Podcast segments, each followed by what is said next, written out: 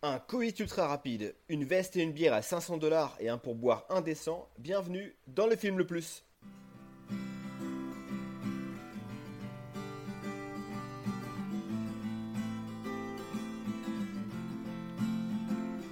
Petite chanson de country pour évoquer un thème empreint de mélancolie, c'est le néo-western, Jeff Bridges et Tommy Lee. Les cow-boys que l'on aime, on ne parlera pas de Jet Li, mais surtout des frères Cohen. Dans nos slips, point de pipi, le rêve ricain est bien terne. Ce ne sont pas des comédies, c'est le néo-western.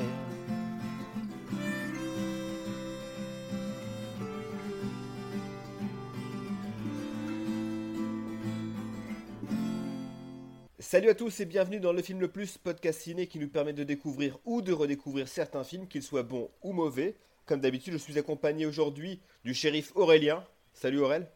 Hey. Et d'un indien Navarro, Navarro j'écoute, Alex. Salut Pierre, salut Aurélien. Vous allez bien ? Ça va ? Ça va, ouais, nickel. On sort, on presque sort, pas déprimé. On sort de vacances et là on ouais, se prend... C'était la rentrée. Là. Ça a été rude là, à la rentrée, ouais. Pas évident. Euh, la tradition, évidemment, vous la connaissez, on ne commence pas notre émission sans notre célèbre top trois. Et aujourd'hui, je vais vous demander votre top trois de vos westerns préférés. Aurel ? Le Dernier Rempart, Chasse à l'homme et Albert à l'Ouest. Ouh là là, c'est, c'est pointu. Il n'y a, a presque pas un vrai western là-dedans. Si, Albert à l'Ouest quand même. Ouais, ouais, euh, c'est ce que c'est un vrai western. Un western classique. Et toi, Alex ? Euh, y a les Dalton, Lucky Luke et Wild Wild West. C'est dans le grand, la grande qualité. La grande qualité. Non, sinon il y a euh, les huit salopards de, de Tarantino. Ah, j'allais le dire, je vais devoir changer. Alors. Euh... Impitoyable et euh, je sais pas. Eh, c'est bon, tu, euh... tu me gruges tous mes trucs là. Hostile, hostile, voilà, c'est bon. Bon, c'est pas possible. Hostile, hostile Powers. Je, je peux plus bosser avec ouais, ce mec. Ça, ouais. euh, moi, c'est Danse avec les loups. Ouais, parce que je suis un petit peu fleur bleu, voilà. Il y a pas de honte, à, y a pas de honte à le dire. Impitoyable, hein, tu l'as dit, Alex, de Clint Eastwood. Et euh, qu'est-ce que je pourrais mettre de plus euh, bon, Sergio Leone, euh, il était une fois la révolution. Voilà. Donc là, j'ai un peu relevé la, la barre, j'ai l'impression. Ouais. Par rapport aux films qui ont été cités. Hein, là... J'adore ce, j'adore ce style, faut le savoir. T'adores le cinéma, c'est ça. Et donc, j'adore surtout les westerns. On va voir que c'est un petit peu, un petit peu différent aujourd'hui. C'est un peu ton sujet, hein, c'est un peu toi c'est qui toc. nous a euh, forcé euh, la main, oui. euh, faut dire. D'ailleurs, je, je, tiens, je tiens à préciser pour les auditeurs que je me suis fait bien arnaquer. Puisqu'on s'est dit, tiens, il y a longtemps qu'on n'a pas fait un épisode sur le genre.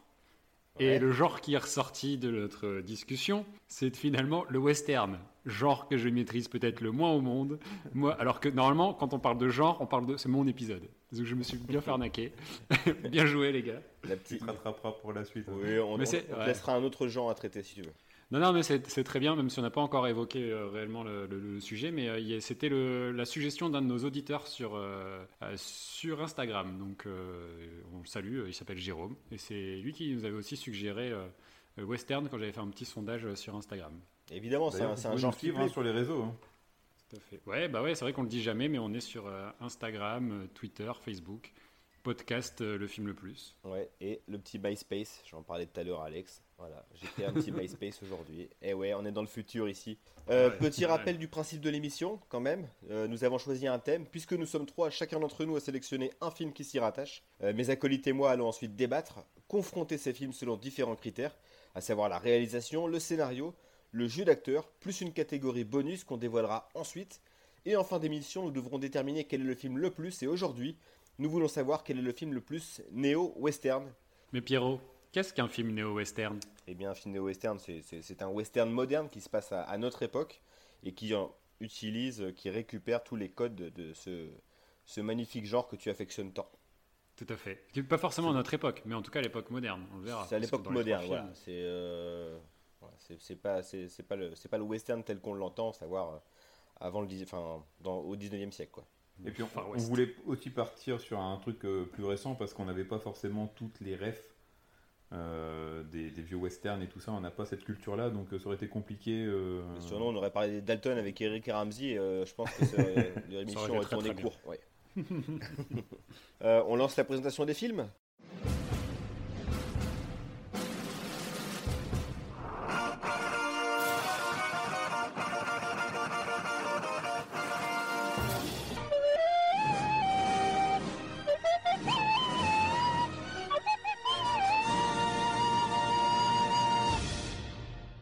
par bah, lequel commence-t-on? Il me semble qu'on commence par euh, celui d'Alex. Euh, Trois enterrements. Trois enterrements.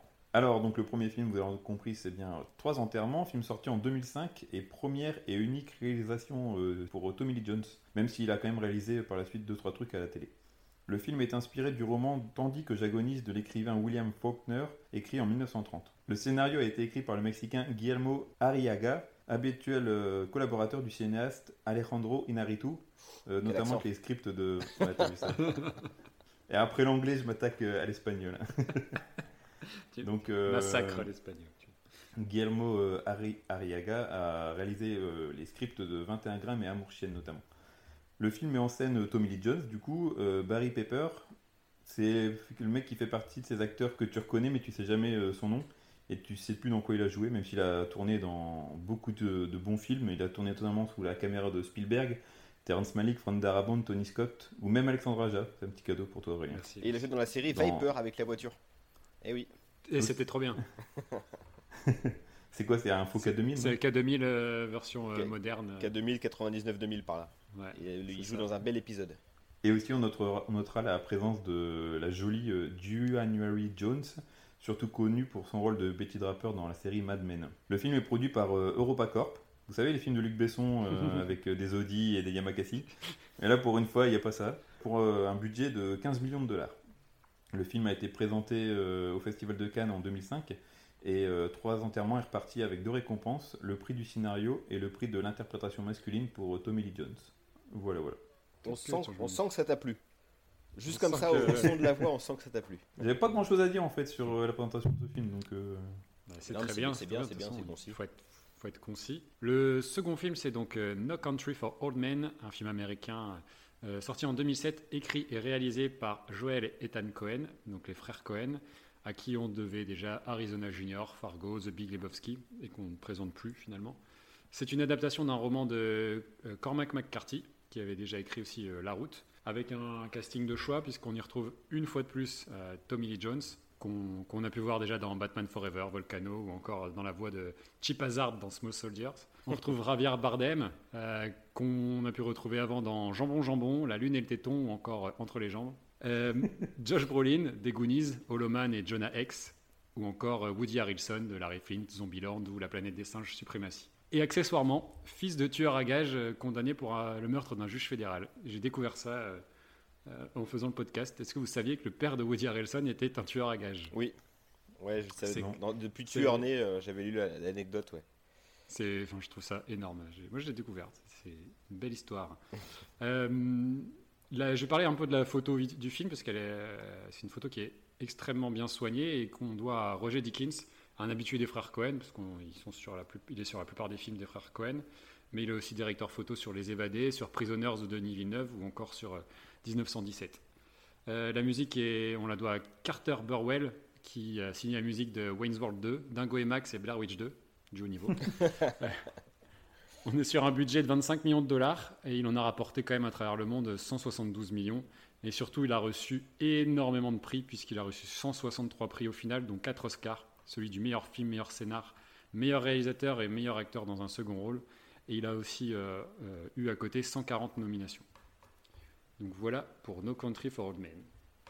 On est sur du lourd là déjà. Hein. Oui, oui, oui, gros, gros. Plus film. Que mes deux récompenses à Cannes. Ah, c'est costaud en effet, ouais. Alors le troisième film, c'est Comancheria, ou euh, le titre américain Hell or High Water. On va, on va voir que ça a une importance hein, dans, le, dans, le, dans le film. Réalisé par David Mackenzie, sorti en deux mille seize. Euh, Mackenzie, il a réalisé notamment le récent Outlaw King, distribué par Netflix avec Chris Pine. Je ne sais pas si vous l'aviez vu. Sur l'histoire non. de Robert le Bruce, le premier roi d'Écosse, non? C'était non, pas trop mal. Au casting, on retrouve Jeff Bridges, le même Chris Pine, et Ben Foster. Euh, le scénario est signé Tyler Sheridan, qui a écrit notamment le superbe Sicario de Denis Villeneuve. Euh, je ne sais pas si vous l'aviez vu celui-ci, je suppose que oui. Tout à fait. Ouais. Incroyable. Le film, donc, comme je le disais, est sorti en deux mille seize, comme d'ailleurs un autre film avec Ben Foster et Chris Pine, The Finest Hour, sur l'histoire d'un bateau euh, en pleine tempête. Le film a d'abord été présenté au Festival de Cannes dans la catégorie Un certain regard. Il a ensuite été nommé à quatre Oscars. Et ouais, il est reparti brecouille. Euh, meilleur film, meilleur second rôle, meilleur scénar et meilleur, monteur, euh, meilleur montage. Je disais reparti brecouille, ça c'est la blague d'un mec qui a plus de trente ans. Hein. Ça c'est euh, officiel.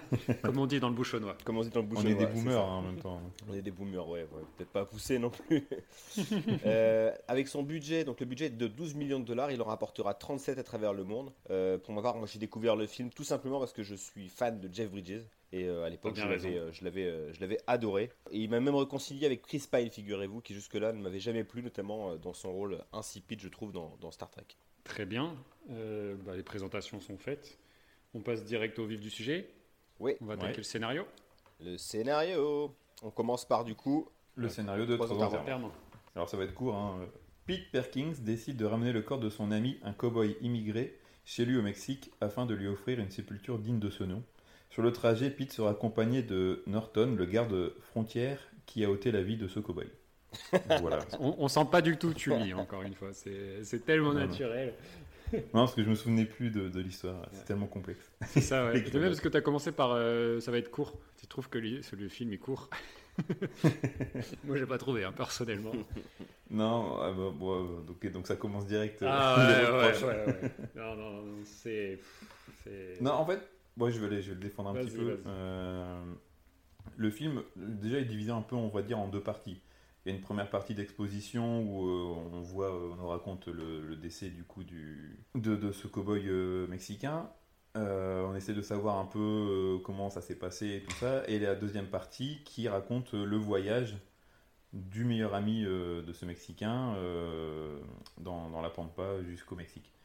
Euh, j'ai préféré personnellement la deuxième partie que je trouve plus, un, plus intéressante, plus côté western que la première partie, même si la première partie permet de bien exposer les personnages, de, de parler de plusieurs choses, euh, notamment le, les... Il y a un truc qui m'avait marqué, c'est la... comment les femmes sont montrées euh, dans le film. Elles s'emmerdent. Hein. C'est, euh, elles s'emmerdent, donc euh, soit elles passent leur journée euh, au soleil, soit euh, elles couchent à droite à gauche, euh, elles se font chier en fait. Donc c'est assez triste je trouve le, la, la vision euh, de la femme dans... dans ce bled. Euh, la vision générale hein, de l'homme. Euh, de, de, oui, après, c'est quoi. Pas mieux. Hein, les hommes. Tout, tout est triste. Euh... C'est-à-dire que ouais. chaque personnage, euh, tous les, ils sont écrits de manière hyper déprimante. Euh... Sauf Mel, le Mexicain qui se fait tuer. C'est lui qui a peut-être qui a le côté le plus joyeux, le plus positif. positif. Ouais. Ouais, bah, je trouve que. Mais c'est coup, celui qui se butait quoi. La fin euh, te donne un peu tort en fait. Oui. Que finalement, ce mec, c'est une tristesse. Sait, ouais, mais... On va pas venir tout de suite à la fin, peut-être qu'on va laisser mmh. euh, un peu par- parler du reste, mais euh, je lui dis, ouais, tous les personnages sont tous plus euh, tristes les uns que les autres. Il y a des scènes de malaise. Euh... Alors, sur la première partie, moi, je, moi perso, j'ai préféré peut-être la première partie, même si au début, j'étais un peu perdu parce qu'il y a une histoire de temporalité euh, différente, euh, puisqu'on ouais, ça... te montre des images sans vraiment t'expliquer que ce que tu es en train de voir, ça s'est passé avant ou après ce que t- la scène précédente, tu sais. C'est pas très c'est logique pas de voir faire ça. Ouais, c'est... Puis même, je vois pas ce que ça apporte, euh... le, le, le... à part le, le fait de te réveiller un peu en disant, alors, il faut que ça te fasse réfléchir en disant, c'était avant, c'était après. C'est ça, ça. C'est, ça, c'est un petit peu la signature de Arriaga, qui bosse un petit peu avec Iñárritu, et puis ce petit... Ouais, euh... ouais mais sauf que quand Iñárritu le fait, euh, c'est quand même mieux fait, je trouve. Tu vois, dans vingt et un grammes, euh, c'est un autre délire. Ouais, ouais, non, c'est sûr. On sent que Tommy Lee Jones, c'est peut-être pas forcément. Euh, ça l'a pas aidé, euh, ce genre de truc. Je sais pas, je sais pas, je trouve que c'est un peu mal mis en scène, mais bon, on y reviendra plus tard. Euh, moi, là, en effet, la première partie, moi, par contre, elle, elle me déprime fort, fort, fort. J'ai pas du tout envie d'être, d'être, d'être là, où, là où ils vivent. Et en revanche, la deuxième partie, euh, particulièrement la, euh, la fin, je la, je, la, je la trouve plutôt belle, en fait. C'est, euh, je sais pas, elle, je la trouve plus chaleureuse, bizarrement. Ah ouais, tu vois. Est-ce qu'on peut peut-être euh, enfin, un peu développer la, la première partie, puisque. On suit euh, donc euh, euh, aussi des gardes frontières, dont un garde frontière qui est joué par cet acteur dont j'ai oublié bah, le nom. Barry Pepper, Monsieur Poivre. Monsieur, voilà, euh, qui, qui a la, la tête de l'emploi, hein, puisqu'il joue un mec, euh, un jeune euh, policier des frontières, euh, de, police de, de, la, de border control, euh, un peu zélé, on va dire. Qui Impulsif, a, macho, un peu raciste. Voilà, qui a la gueule de l'emploi en plus, euh, oui, en plus, dire. Ouais. Euh, qui est avec, en fait c'est, c'est qui est avec une fille euh, depuis le collège, c'était un peu le couple populaire, c'est un peu des clichés qu'on retrouve dans les films américains, les couples mmh. populaires un peu débiles euh, du, du collège euh, aux États-Unis qui finissent un peu euh, à vivre dans un trailer park euh, ou des, des choses comme ça. Là on est vraiment dans ce cliché là, ils ont une vie qui est quand même assez triste, on comprend qu'ils bougent beaucoup et ils se sont retrouvés dans ce bled là euh, à la frontière mexicaine où ils retrouvent une petite maison euh, Euh, pas une maison, un mobilhome. Ouais, une sorte de. Enfin, ouais, c'est, c'est entre ça fait les deux chiffres. Ça fait très. Enfin, mo- ça, ouais, ouais, tout à fait. Vous avez raison. Et, et, euh, et, et donc, elle qui se fait chier, qui regarde la télé toute la journée Et il y a cette scène euh, d'un malaise pas possible où lui rentre à la maison et, euh, et il décide qu'il il a envie de sauter sa femme, quoi. Et elle est dans la cuisine en train de regarder un, un feuilleton et, euh, et ça dure euh, à peu près sept secondes et euh, il fait son truc et puis elle, elle regarde. Enfin, c'est, c'est, c'est tellement... C'est, dé- c'est dépressif. Hein, c'est, c'est hyper dépressif, quoi. C'est vraiment la scène de coït déjà la, assez rapide, hein, mais surtout euh, tellement déprimante. Tellement déprimante. Il ouais, n'y a, a aucune communication entre eux. Lui, il a non, l'air, il a l'air teubé, mais au plus, au plus haut point sur la première partie du film. Ouais, euh, tu sens que... Il respire pas mec... l'intelligence, ouais. Non, non, bah d'ailleurs, euh, le, on peut en parler, parce ouais. que c'est, c'est donc lui qui tue le, le Mexicain, parce qu'il est parti se, se, se secouer la, la nouille dans la pampa euh, tout seul, parce qu'il se fait chier, hein, à la frontière, et il entend des coups de feu, et du coup, il riposte, sauf qu'on apprend donc, par la suite que... Euh, ce, ce fameux Mexicain là, euh, que de... j'ai oublié le nom, pourtant c'est le dernier Mel. Mel... Melquiades. Melquiades. Melquiades. Melquiades. Si. Euh, en plus, il faut que je fasse attention parce qu'on a un auditeur fidèle qui est à moitié mexicain par sa femme. Bon, je l'aime pas trop, hein, euh, Alex, donc c'est pas trop gênant, mais quand même il nous écoute régulièrement. Je le salue.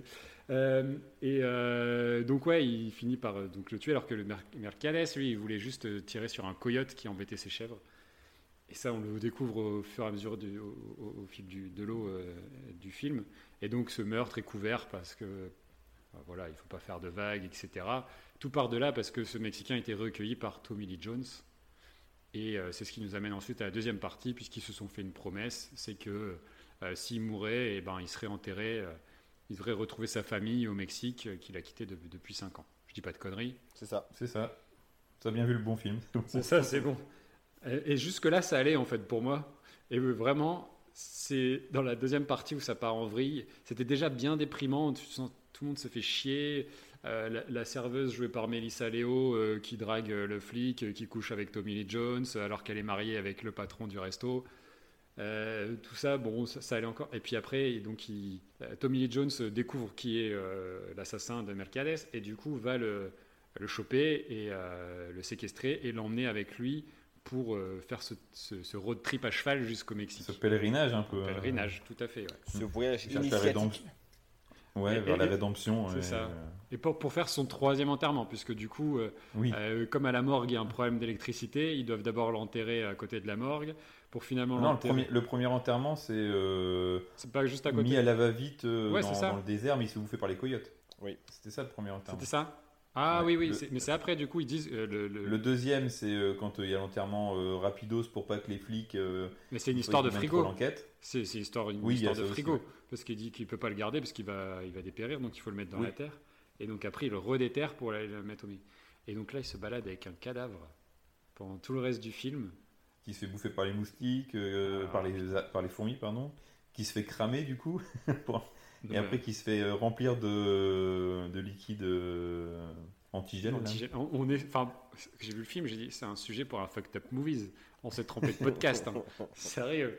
Le, tu vois, ce, il, enfin, il lui enlève parce qu'au départ, il est, il est dans un sac. Puis finalement, on le voit. Enfin, on voit le cadavre, quoi. Ouais, tout on voit temps. sa tête. Ouais. On voit sa tête qui se décompose petit à petit. Effectivement, il s'est bouffé par les fourmis. Ils doivent le cramer. Cette scène là où il le il lui met de l'essence ou je sais quoi. Il lui... Non, d'antigel, c'est dégueulasse. Non, non, ça. Pas d'antigel, quand ils doivent le brûler parce qu'il est fourré. Ah oui, oui, avant. Oui. Ça déjà, et ils doivent l'éteindre comme ça en tapant dessus. Et après, non, les, après, les, oui, mecs, les mecs sont clairement pas Thanatos, hein. Ça c'est clair et net. Hein. Aucun respect du corps, euh, terrible. J'aimerais pas être non, à la place de, de ce pauvre Melquiades. On est sur un, un niveau de glauque. c'est, c'est chaud, quoi. Franchement, moi je. J'ai regardé euh, ma montre en espérant que ça se termine vite et puis je voyais qu'il restait encore trois quarts d'heure de film. Je me dis oh putain, ça va être super long. Ça a été un calvaire.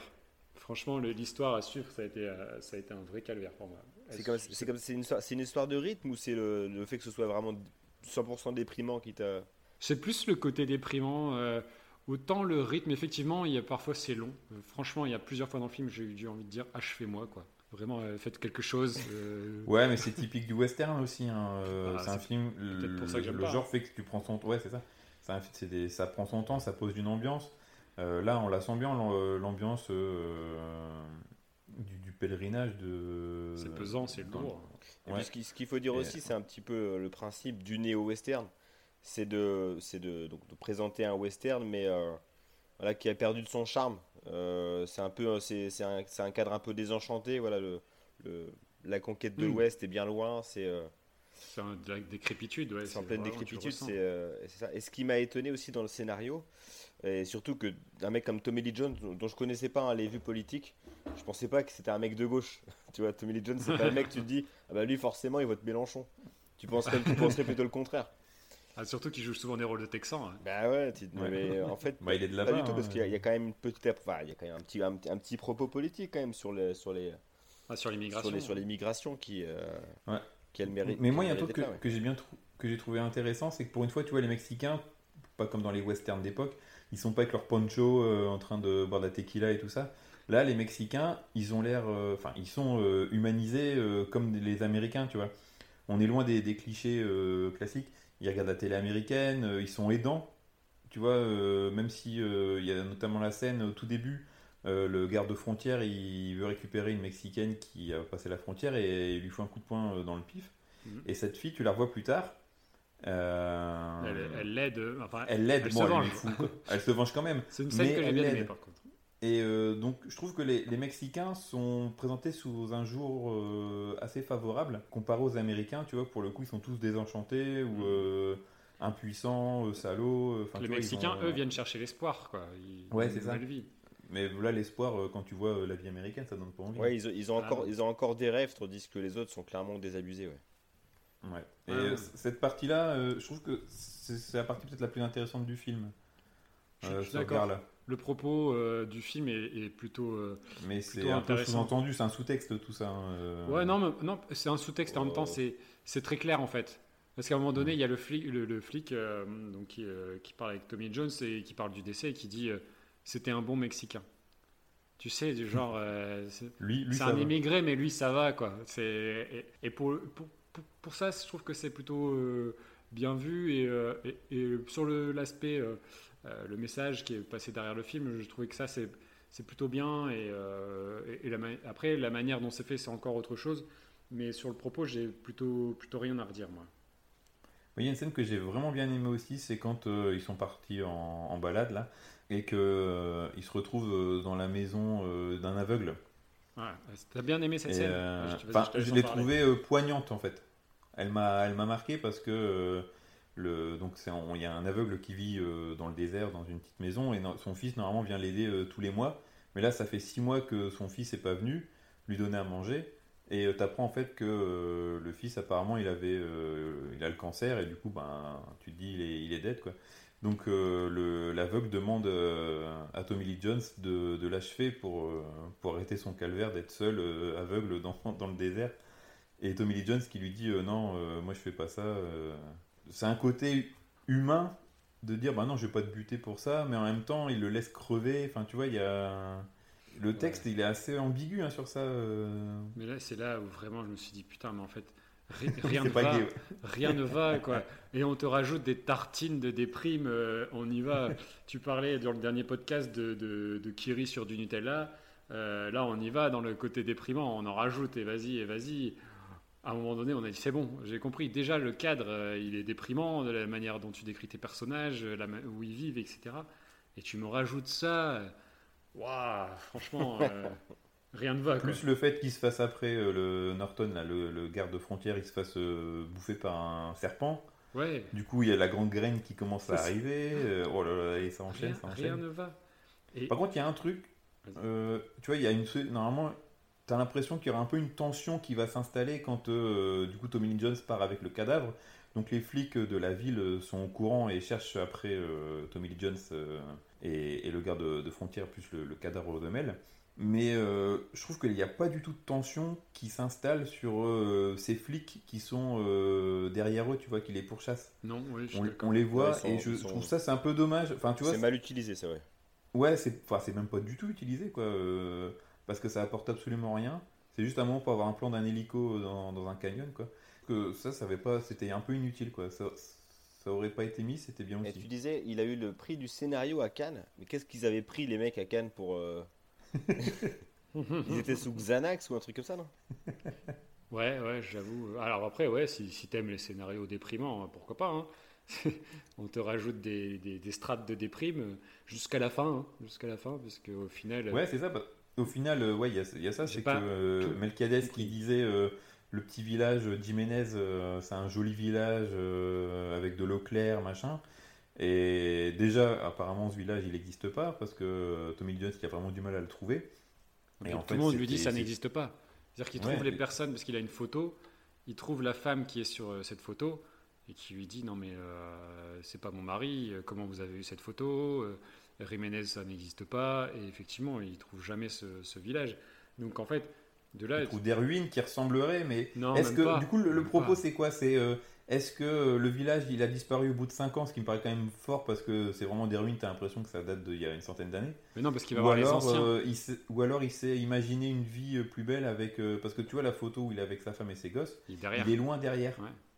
Je pense qu'il s'est créé une vie, il s'est inventé ouais. une vie en allant aux États-Unis. Ce, ce village n'existe pas puisqu'il va voir les anciens, personne ne connaît ce village et euh, il arrive juste.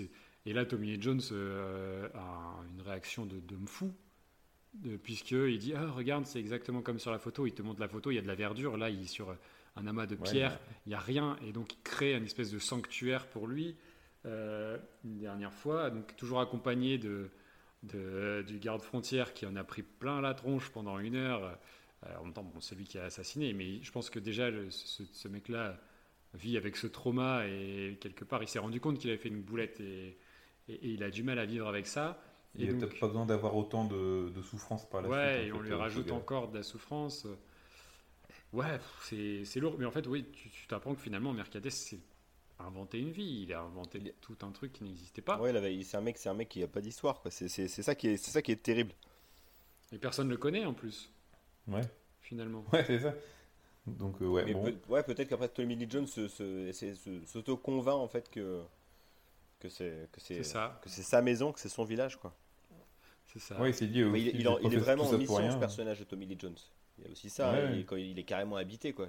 C'est ouais, ouais, ouais. C'est... Et puis ça, c'est une sorte de voyage. Euh... Pas initiatique, mais il y a quelque chose qui, qui se passe de ça, quand même, si. dans, leur vie, dans leur vie en tant qu'homme. Et, et, et à la fin, le, la dernière phrase du film, c'est euh, euh, il finit par tu, tu peux y aller, fils, quelque chose comme ça. Ouais. ouais. Et ça, c'est toute une symbolique aussi, parce que le, le garde-frontière lui dit juste avant j'étais sûr que vous allez me tuer. Et donc il s'est passé quelque chose finalement, et je pense que l'histoire tourne autour de ces deux personnes-là.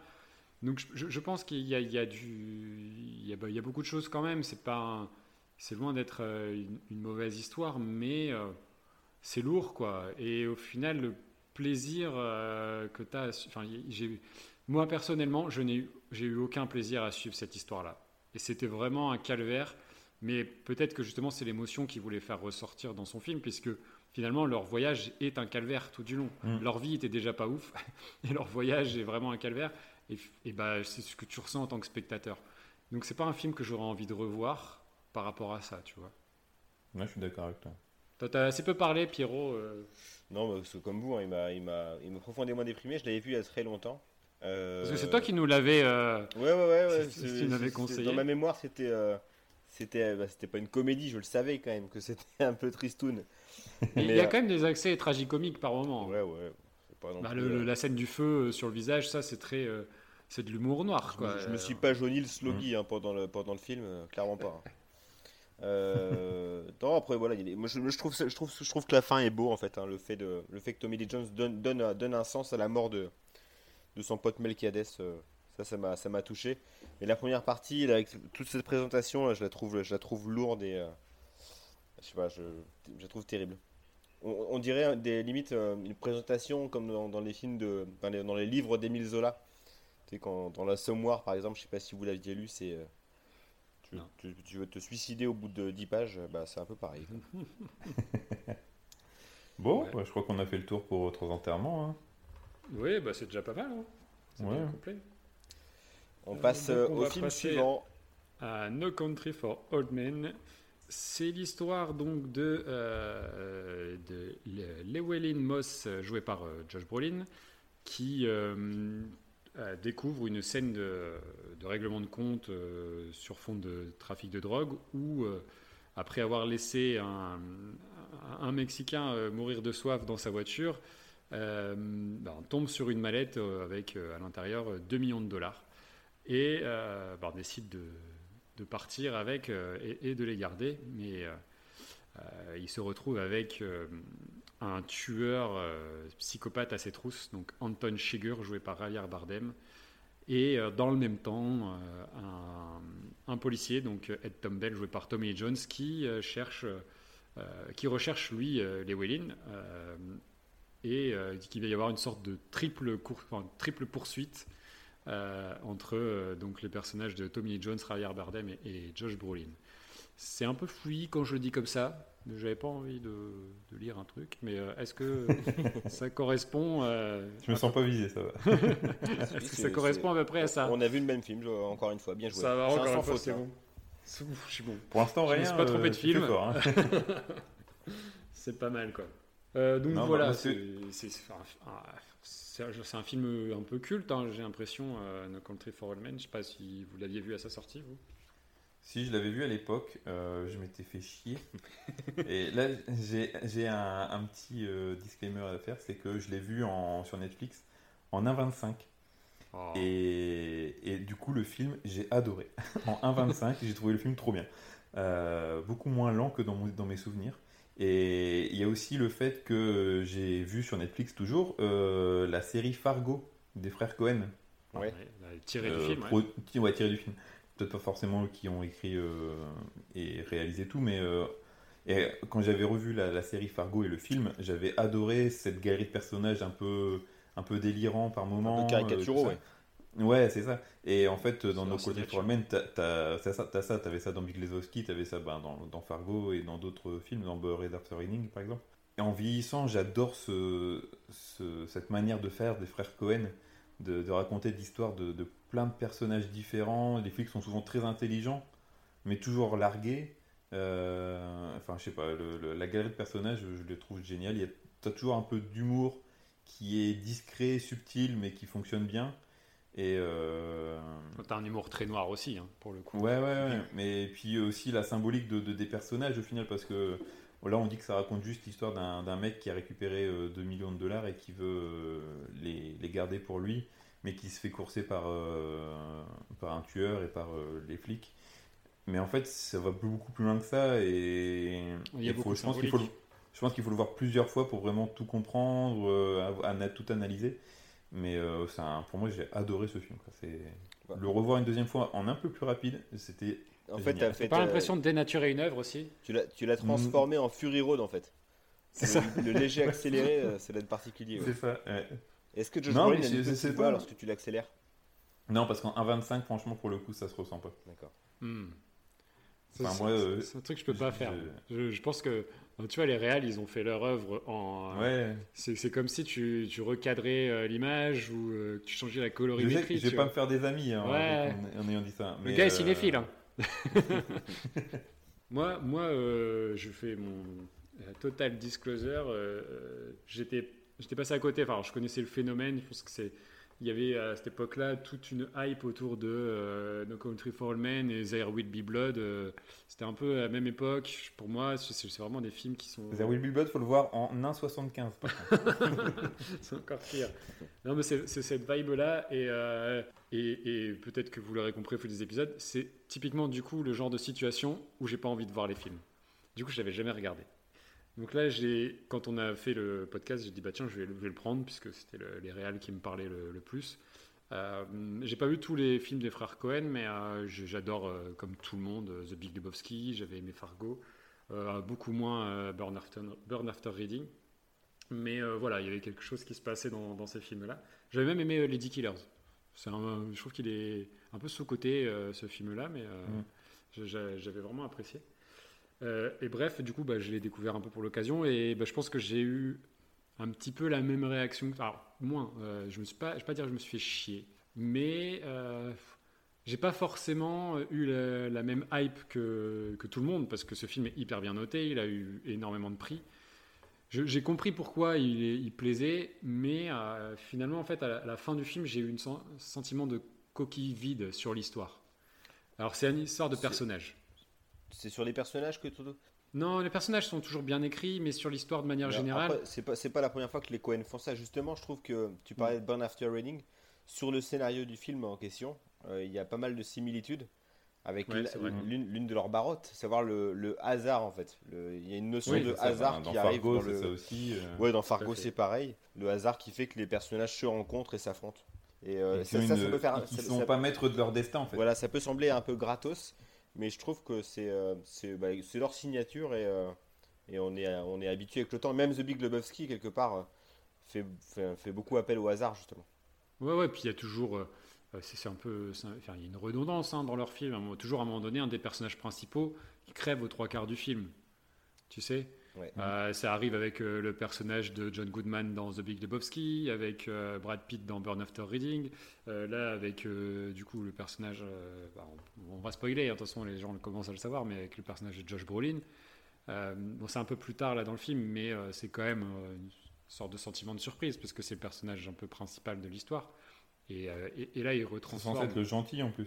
Oui, oui, c'est ça. Ouais, le gentil, mais en même temps, euh, c'est le mec qui est avide euh, de, de, d'argent, euh, qui est prêt à tout, parce qu'il. Ouais, mais après, je peux comprendre. Ça, hein, le gars, il vit un peu, bah, pareil, encore dans un, tra- un trailer park, euh, dans un mobil-home.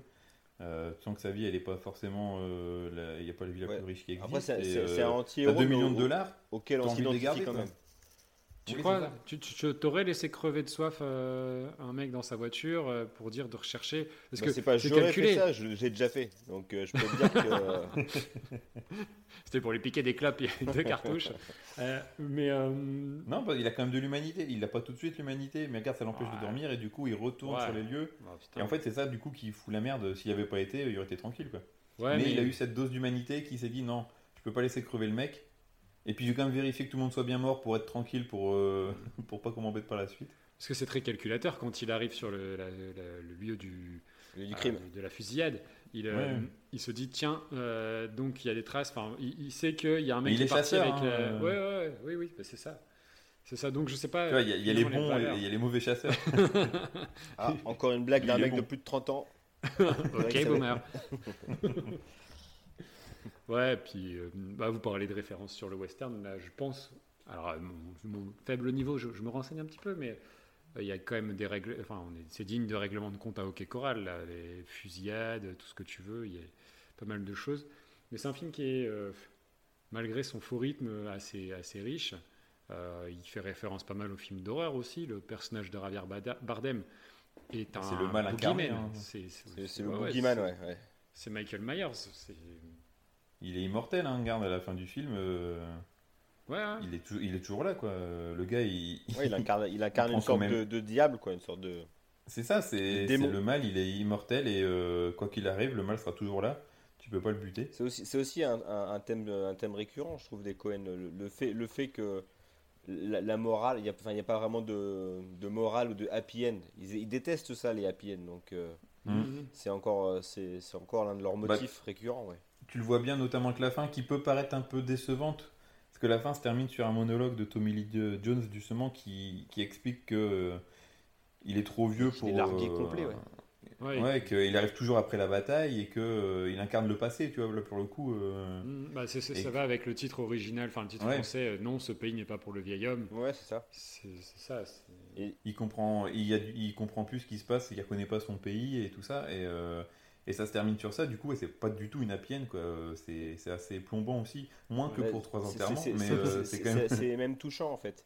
C'est encore une fois, ouais. par rapport au thème qu'on a choisi, donc le néo-western, c'est, ça colle parfaitement avec ce que je disais dans la première partie, à savoir, ouais, c'est, euh, c'est une Amérique qui, euh, qui est en, en pleine décrépitude, quoi.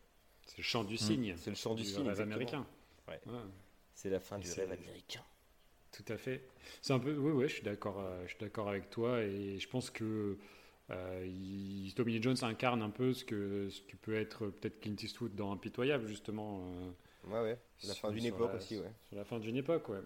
Donc, ouais. Euh, mais ça, c'est vrai que, euh, en tant que néophyte là-dessus, ben, quand tu as ce monologue de fin, tu dis, ok, pourquoi finalement, en fait, le, l'axe que, qui m'intéressait le moins, c'était celui de Tommy Lee Jones. Et du coup, finalement, ça devient le, le personnage central de, de ce film-là, et tu te rends compte que Euh, finalement, ben, le, le, le mot de la fin va euh, sur son personnage et euh, sur ce, justement son côté euh, ben, c'est, c'est la fin d'une époque, je suis dépassé.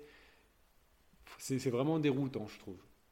J'ai, j'ai été un peu, euh, voilà, un peu dérouté sur la fin et sur, le, euh, sur, sur la manière dont, dont il conclut le film, alors qu'effectivement, les personnages, c'est la richesse de l'écriture des frères Cohen.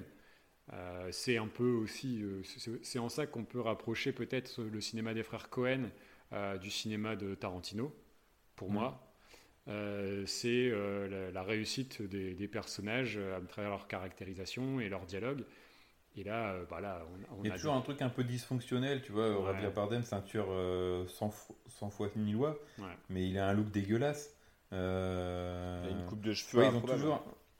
Ah ouais, ouais. Et puis même, tu vois, le personnage de Woody Harrelson qui arrive euh, comme un cheveu sur la soupe au milieu du film. Ouais, et qui repart. On euh, voit euh, vingt ça. minutes, il fait un, un face-à-face avec Javier Bardem, donc les deux tueurs à gages euh, se répondent et tout ça. Et il se fait buter, et voilà, fin de l'histoire pour euh, Woody Harrelson. Il y a des choses qui sont euh, très euh, Cohen aussi, c'est euh, ouais. on a un personnage, il est là, et puis il s'en va tout de suite. Comme aussi, on n'a pas de réponse, on ne sait pas c'est quoi cette, euh, cette entreprise, oui, qui, qui est dans recherche, ouais. Ouais, ouais, bah, qui ouais, veut récupérer ses fait, sous. Il se, il se débarrasse du superflu, puisque en vérité, le public, nous, on s'en fout en fait de, de ce que fait cette, cette boîte. En fait, on veut on... savoir si Josh Brolin il va les garder. C'est, c'est, c'est ça. Moi, c'est ça qui m'a plu en fait dans, dans ce film, c'est que euh, je me souvenais plus de la fin euh, quand je l'ai revu. J'avais envie, vraiment envie que Josh Brolin à la fin, il, il les garde ses sous, parce que. Bon, ok, il les trouve par hasard, mais il fait vraiment tout pour les garder. C'est ton côté et, capitaliste, euh, ça. Hein. C'est ton côté, c'est droite. Ça, ouais. J'a- j'adore l'argent. Donc, euh... ça, c'est son petit côté pingre. C'est, c'est, pour, c'est pour ça qu'on fait le podcast, hein. C'est pour la richesse. Oui, culturelle, la richesse. Et euh, non, non, euh, voilà. C'est... Moi, j'ai vraiment bien aimé euh, voir ce film. Ça raconte pas forcément grand-chose. Mais c'est mais hyper déroutant pour ça. Et puis, tu, tu, tu, les personnages que... Bah, tu parlais de Woody Harrelson, moi c'est un personnage que j'ai eu envie de suivre, déjà pour Woody Harrelson, mais parce que euh, tu te dis ça peut être justement le, euh, le pendant de Javier Bardem, ça va être oui. sa némésis, euh, parce que le personnage de Josh Brolin est un peu, euh, je dirais, plus faible, tu sais, dans, euh, dans, c'est pas un tueur lui par rapport aux deux autres, et que finalement, ça, en fait, il va, les frères Cohen vont complètement à l'encontre de tes attentes. Donc je, je sais que, que c'est ça qu'il y a là dans les frères Cohen, c'est, c'est ça que j'aime bien. Euh, c'est que des fausses pistes. Et c'est, euh, et c'est, c'est ça qui ça, est c'est... toujours la richesse de leur cinéma, quoi. Chaque fois, t'es, euh... mais est-ce qu'au bout d'un moment, euh, avoir des films des frères Cohen, on n'est pas toujours un peu, euh, on devient blasé non, parce, parce qu'on que sait trouve, qu'ils vont faire comme ça. Qu'ils sont, ils ont quand même un cinéma qui est qui est quand même varié. Je sais pas si vous aviez vu euh, True Grit avec euh, toujours Jeff oui. Bridges, qui est, qui est cette fois un vrai western classique. Là, là, là contrairement à, aux autres films, il y a pas il y a pas ces histoires de de personnages qui apparaissent, qui disparaissent, euh, c'est, euh, mm. c'est beaucoup plus linéaire. Ou, le dernier aussi sur la, sur la musique, Inside Llewyn Lewis, pas vu faire. Qui est une sorte de faux biopic sur un chanteur folk, ouais, qui, est, qui est très beau. Euh, Et il y a la balade de... de... Starscream. Ouais. Ah oui, c'est, euh, le, film à sketch. Aussi, ouais. Pardon. le film à sketch. Pardon. Il y a ouais, un film à sketch euh, de western d'ailleurs. Et il y a notamment euh, une scénette que j'ai bien aimée, c'est euh, un chercheur d'or qui, euh, qui cherche de l'or dans une rivière. Ah oui, avec Tom Waits. Et, euh, ouais. qui, qui tourne, euh, qui ratisse euh, toute un, un, une prairie là. Déjà, le, c'est magnifique l'endroit où ils, où ils ont tourné ça, je trouve ça trop trop beau. Et puis cette fin euh, avec un autre, euh, un autre chercheur d'or qui arrive et tout ça, bon je ne raconte pas la, la mmh. fin, mais j'ai adoré cette scène là, elle m'a vraiment marqué euh, cette scénette. Et, euh, et là, tu te rends compte encore le, le, le côté des frères Cohen avec euh, la, l'attente, euh, tu sais qu'il va se passer un truc et il y a un petit twist euh, qui fait que... Euh, est typique des frères Cohen. Ouais, non mais je pense qu'il y a, il y a, il y a un gimmick un peu, euh, frères Cohen, et euh, un, peu, un peu comme dans le cinéma de Wes Anderson, tu vois. C'est, euh... voilà. euh, comme un épisode de Léo Mattei. C'est vous qui les faites les blagues aujourd'hui. Là. Voilà, bah, c'est qu'on les évacue tout de suite. euh... Non, ce que par contre j'aime vraiment bien là-dedans, dans, en tout cas de, sur ce film-là, c'est que euh, y a la notion de point de vue qui est hyper importante, et ils te donnent toujours les informations qu'ils ont envie de te donner. Et ils mmh. te mettent dans un sentiment, euh, c'est eux qui t'emmènent là-dedans. C'est parce que pendant un moment, tu sais, tu suis vraiment le personnage de Javier Bardem, tu sais où il va, tu sais ce qui va se passer. Et tu sais, à un moment donné dans le film, tu ne le vois plus, tu suis le personnage de Josh Brolin, et donc il brouille complètement les pistes, et là tu te dis, est-ce qu'il est là, est-ce qu'il va arriver, tu ne sais plus, parce que alors que tu le suivais vraiment à la trace, eh ben les, les frères Cohen décident de, de, de, ne, de ne plus te montrer euh, ce, ces actions, et tu sais, tu, tu as ce sentiment du coup de stress qui monte en te disant hm, il doit pas être loin, mais t'es pas sûr, tu sais. C'est euh, et, et ça, j'ai trouvé ça que c'était, j'ai trouvé ça, c'était hyper malin, hyper intelligent. Euh, parce que comme ça, en fait, bah, eux te créent les sentiments qu'ils veulent te créer. Euh, ouais, euh, la tension, ils savent vraiment bien la manier. Ouais, ça, ouais, ça, ça c'est, c'est une certitude. C'est un peu à la manière d'un, d'un Spielberg. Pour dans, revenir dans aussi Jones, la, sur l'un, l'un des motifs, il euh, y a parfois des, des, des accès d'extrême violence dans leurs films, qu'on, qu'on voit évidemment encore plus que, que, que dans leurs autres films, je trouve, dans, dans celui-ci. Hein, c'est, ouais, euh, ouais, elle, ouais. Elle est très visuelle, elle est très graphique euh, par moment. Ouais. Ouais. Oui, oui, puis, ouais, et, et la scène... Euh, Une scène importante et, euh, et, et qu'on revoit beaucoup aussi, c'est la scène de, de la pièce euh, oui, avec oui. le pile ou face dans, euh, dans la station-service qui est, qui, est, qui est pleine de tension et tu sais jamais à, enfin, à quel moment il peut craquer euh, ce mec-là.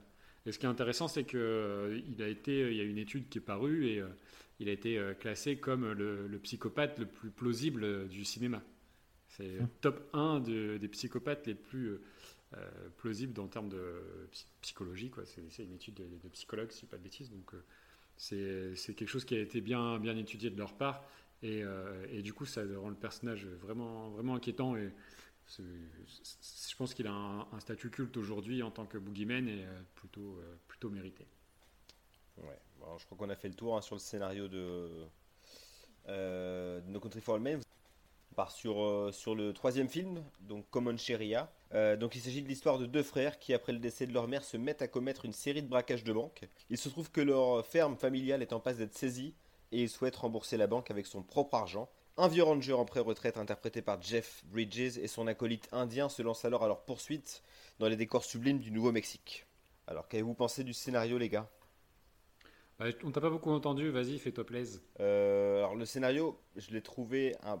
Alors c'est un film que, comme je vous disais l'autre fois, je l'ai découvert en deux mille seize et j'avais, euh, j'avais vraiment adoré, c'était une, une super bonne surprise. Le scénario, comme les deux autres films, en fait, il est, il, il est, un peu, il est déprimant. Euh, l'histoire de ces deux frères qui ont perdu leur mère, là, il, enfin, l'un des frères sort de prison. Euh, bref, c'est pas, c'est, c'est pas la joie. On voit un pauvre Jeff Bridges en fin de carrière qui a l'air désabusé, un peu comme Tommy Lee Jones d'ailleurs, hein, dans le... dans le film précédent. Euh, non, moi, j'ai trouvé ça extrêmement déprimant aussi, avec quelques petites envolées euh, sympas de Ben Foster, quelques scènes de baston qui viennent rehausser tout ça. Euh, mais sinon, dans l'ensemble, c'est encore une fois un film un peu déprimant. Je ne sais pas ce que vous en avez pensé. Moi, j'ai bien aimé le, l'histoire euh, des deux frères. En fait, c'est un peu deux duos qui se répondent, hein, euh, les deux frères. Et puis le Jeff et, euh, Jeff et l'Indien, Chris... ouais. Ouais, Chris, Chris Pine, euh, Ben Foster contre euh, Jeff Bridges et l'Indien. Euh, deux duos qui se répondent, qui, qui sont assez différents euh, l'un avec l'autre. Mmh. T'as le, un peu le, le bon et le, le méchant, on va dire, pour bah, un peu caricaturé. Clairement, t'as le, sang, t'as le sanguin Ben Foster et puis le, ouais, c'est ça. le, le, le, le réfléchi, plutôt le, le, une, sorte de, le de, posé, de, ouais. inter, une sorte de force intérieure pour Chris Pine. Ouais. Euh, ça, j'ai bien aimé un peu ce, ce parallèle. Il euh, y a par contre un truc qui m'a dérangé, c'est qu'au final, l'histoire est assez simple. Ils veulent juste racheter la maison euh, de, de, de la mère. Oui. Mais la manière dont c'est raconté dans le film, avec les trucs fiduciels et tout ça, je ne suis pas un expert euh, comptable, je travaille pas dans les banques et tout. J'ai, j'ai galéré à comprendre où ils voulaient en venir en fait.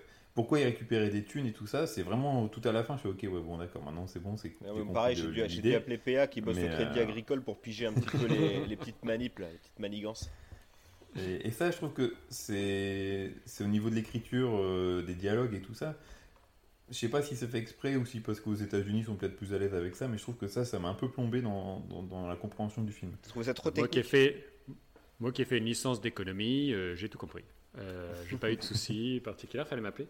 Non, non, euh, euh, c'est oui, oui, c'est un peu. Ouais, et encore, je pense que tu comprends. Euh, après, tu comprends assez vite le, le, le truc aussi, euh, malgré tout. C'est vraiment un film là. On, c'est, C'est un, un western adapté à l'époque moderne, parce que c'est un film qui te parle de la crise économique. On, mmh. est, euh, on est clairement là sur ce sujet-là, puisque donc les, euh, ça remonte à deux mille huit avec la crise des subprimes, où du coup les, ben, les, les gens euh, ne pouvaient plus payer leur maison, donc euh, les maisons appartenaient aux banques, et euh, les banques en faisaient ce qu'elles voulaient. Donc on est euh, sur, ce, sur ce thème-là aussi. Là, c'est l'histoire d'un ranch, euh, puisque le ranch appartenait à leur mère, et donc la... La banque a une hypothèque là-dessus et ils ont une deadline pour payer, euh, sinon la, la maison, le ranch appartient à la banque. Et en plus, sur ce ranch-là, il y a des gisements de pétrole. Donc forcément, euh, c'est, c'est une mine d'or. Ça attire les convoitises. Forcément. Et, euh, et donc oui, ils organisent des braquages au sein de cette banque-là, normalement que cette banque-là. Il euh, y a un passage où...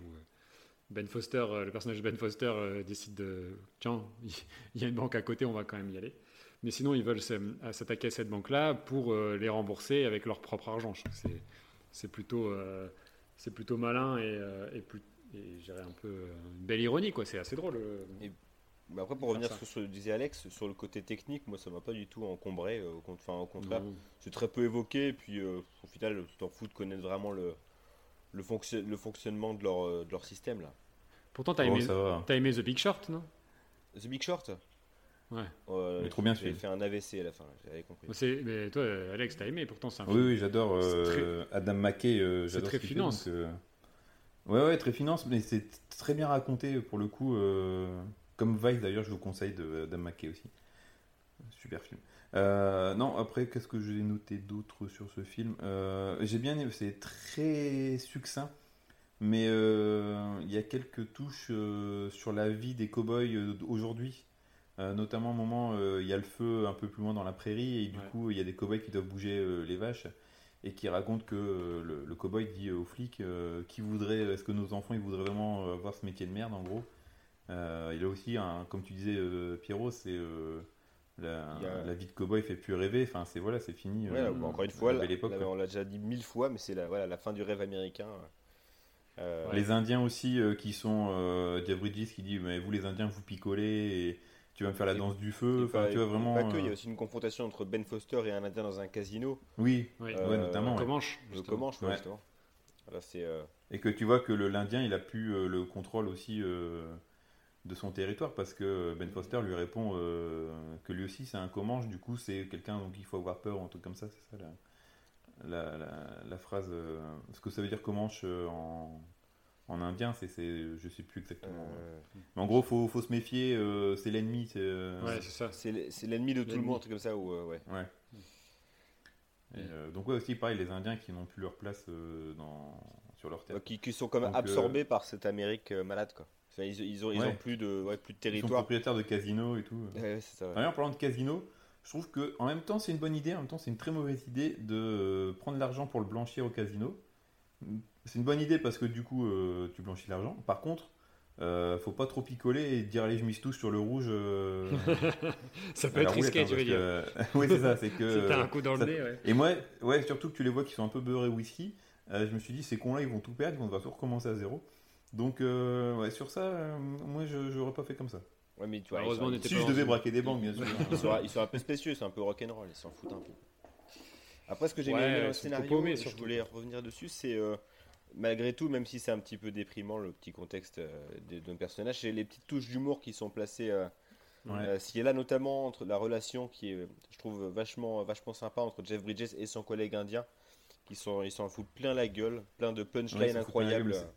C'est, c'est bien, euh, bien échangé. C'est très raciste. Ouais, euh, ouais, ouais, bah, ça, ouais. C'est, bah, c'est, les, c'est les blagues racistes, mais bon, il y a quand même de la, de la tendresse entre eux deux, quoi. Ah, c'est pas oui, oui, hein. Clairement. Et ça, j'ai trouvé ça. On n'est pas, pas dans euh, qu'est-ce qu'on a fait au bon Dieu non plus, quoi. Non, non, non. Non, je suis d'accord. Et puis il y a le, le passage dans le, dans le resto avec la vieille serveuse. Ah, ça, c'est drôle, ça. Oui. C'est, c'est extrêmement drôle quand elle leur dit euh, qu'est-ce que vous ne voulez pas. Il dit si, on a toujours fait des steaks et des pommes de terre. Et vous avez le choix de ne pas prendre les haricots ou les, euh, je sais plus, les haricots ou autre chose. Et bref, euh, c'est, je trouve ça c'était t- très très drôle, quoi. Il y a, il y a des petits passages comme ça. Effectivement, je suis, je suis d'accord avec toi. Euh, mais c'est très ancré aussi dans une dans la difficulté économique, euh, mmh. parce que même leurs vaches à eux, ils disent de toute façon elles sont trop maigres, quelle viande tu veux faire avec ça, quoi. Ils ont même plus de quoi donner à manger à leurs vaches. C'est euh, Là, tout c'est... est tout est axé là-dessus et le but c'est de, de, de de pérenniser la situation de, des enfants de Chris Pine uniquement, que même ouais. lui tellement de toute façon euh, il, il a plus goût à rien, il, il, c'est même pas sa vie qui compte pour lui, il est quelque part il, il est vivant mais mort en même temps parce que euh, il fait tout pour ses enfants et euh, le reste importe peu et il, il vivra que pour ça, quoi. C'est, euh, c'est assez désabusé, c'est, c'est, c'est assez lourd et euh, jusqu'à un final tu... hyper déprimant ouais. aussi quoi. J'ai adoré cette fin un peu un peu ouais amère où en gros euh, Jeff Bridges il a pas vraiment eu ce qu'il voulait parce qu'il a quand même, on va le dire, il a tué euh, l'un des deux frères, le, le casse-cou. Oui, parce, ben que son, parce que Ben Foster a tué euh, son pote euh, indien. Oui. Et euh, mais le Jeff Bridges, il aurait bien voulu aussi avoir l'autre frère, Chris Pine. Et euh, la dernière confrontation, là, euh, où c'est juste un dialogue, euh, et ça reste en suspens, en fait. Le, le film se termine, et ils se disent, bon, on peut se retrouver un jour, euh, mais euh, voilà, l'histoire, elle n'est pas finie pour eux, et ça se termine comme ça. Mmh. Je trouvais ça vraiment sympa. Une, je t'attends un fin, duel euh... final, un duel justement westernien, tu sais. C'est euh... ça, oui. Et, et non, pareil, il prend un peu le contre-pied, ouais. et non, c'est, il reste là, euh, chacun sur leur position, et euh, on verra ce qui se passera par la suite, quoi. Ouais, ouais, puis il y a beaucoup un, de... un peu un peu mélancolique et puis encore ouais, une fois comme, comme le premier c'est un western encore militant hein, sur le ah. bah, pour moi le grand méchant c'est vraiment la crise économique. Bah, c'est, bah, ça, c'est, c'est les banques ça qui hein, est militant le, le film ouais, ouais. c'est les fait. banques hein, les mé- le méchant de l'histoire hein, c'est clairement ça ouais carrément.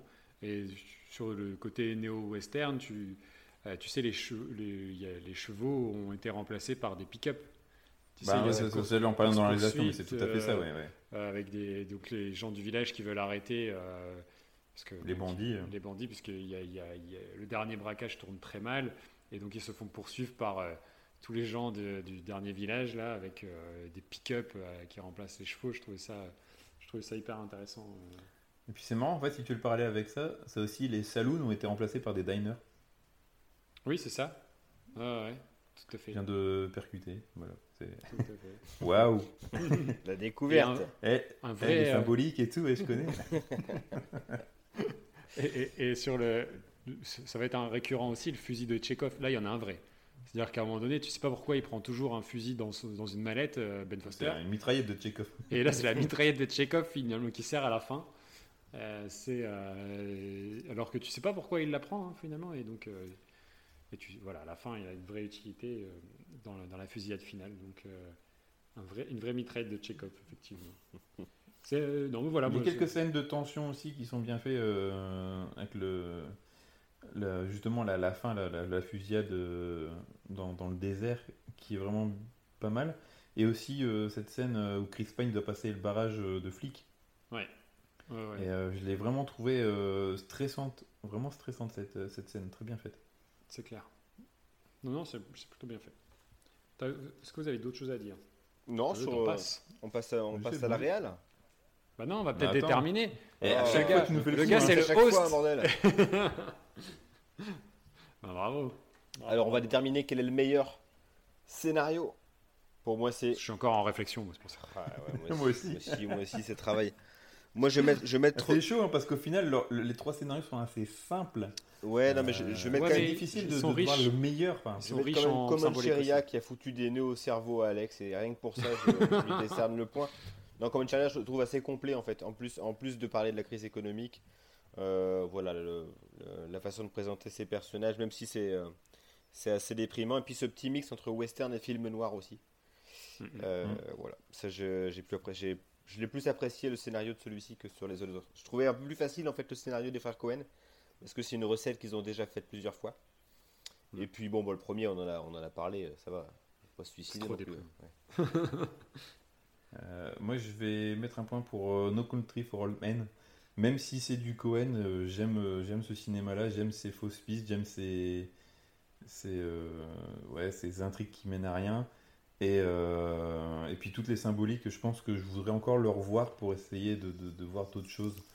Euh, donc voilà, pour moi, ça serait plutôt euh, No Country for Old Men. Donc c'est à moi de trancher. Euh, moi, je vais mettre, euh, comme Pierrot, je vais mettre Common Cheria parce que c'est le film que... Euh, c'est l'histoire que j'ai eu le, le, le plus de facilité à suivre et euh, le, le moins de déplaisir à voir. C'est le plus de plaisir à voir même. C'était vraiment cette histoire-là qui... Euh, qui est peut-être un peu plus classique dans, dans son déroulé, parce que c'est des histoires de braquage finalement, euh, mais, euh, mais qui était plaisante à, à suivre. Et euh, j'ai, c'est les personnages avec lesquels je me suis le plus identifié aussi, enfin, en, en tant que spectateur, pas, pas, pas personnellement, tu sais. mais euh... Il y a, il y a plus d'humanité dans celui-ci que sur les deux ouais, autres. Hein. Ça, c'est, euh... c'est ça, je suis d'accord. Donc c'est pour ces raisons-là, euh... pour ces raisons-là, Common Cheria a déjà un point. Alors cette fois-ci, c'est, c'est bon, on peut y aller, on passe à la réalisation. Fais-toi plaisir. J'ai pas trop vite là, ça va ? C'est bon. C'est bon, ça va. Alors on démarre par trois enterrements. Bon. Tres enterrimientos. Alors il y, y a un problème, c'est que je sais pas si euh, vous l'avez vu dans de très bonnes conditions, mais... Euh, ah, on peut en parler. Euh, je trouve que la, l'image, elle a un grain, elle a vieilli. Enfin, c'est, c'est, moi je l'ai, je l'ai vu, euh, la qualité de l'image était vraiment pas belle. Euh, donc déjà ça, ça m'a... Moi je crois que c'est, moi, je crois que c'est, très daté. Je crois que c'est fait exprès, moi je crois que c'est un parti pris. Ouais. Euh, ça, et puis il euh, y a un truc qui m'a vraiment euh, énervé, c'est euh, le chapitrage des films avec la typo de couleur. C'est, c'est très cheap. Mais oh là là, ça fait... Ouais, c'est, ouais, c'est voulu, mais enfin, il aurait quand même pu faire un petit effort, enfin je sais pas. Euh... Mais... Tu vois, Tarantino, il fait aussi du chapitrage euh, qui est... Euh, qui est avec, tu vois, c'est, généralement c'est jaune ou un truc comme ça, la, la couleur, mais ça quand même... Ça fait un peu, ça peut paraître cheap, mais c'est bien fait. Que là, c'est vraiment euh, moche, quoi. Enfin, franchement, j'ai trouvé ça dégueulasse. Euh... Je, je, je pense que c'est un parti pris. Ouais, ben, il y a merdé. C'est hein, un parti pris de, de, de, de l'époque. Et en plus, il y a plein de, de liens avec d'autres films sortis à cette même période. Même des films d'Iñárritu hein, qui, ont, qui ont un grain dégueulasse. vingt et un grammes, tu le regardes. Il y a un grain qui est fait exprès. Il y a aussi parfois une façon de chapitrer les films. Le film Trafic de Soderbergh, pareil, c'est, euh, c'est les mêmes ambiances avec des, des couleurs saturées, des choses comme ça. C'est pas très beau. Ouais, trouvé, même dit, la photo, mais... elle est pas très belle. Hein, tu vois, dans le désert, quand ils sont dans le dans la partie euh, sablonneuse, ouais. Et dans les dunes là, euh, c'est... c'est c'est vraiment blanc. Enfin, les, les, la, la couleur, est... enfin, ça fait délavé quoi. C'est vraiment pas joli. Alors qu'on en reviendra pour plus tard pour un autre film. Euh, je trouve que c'est mieux mieux fait.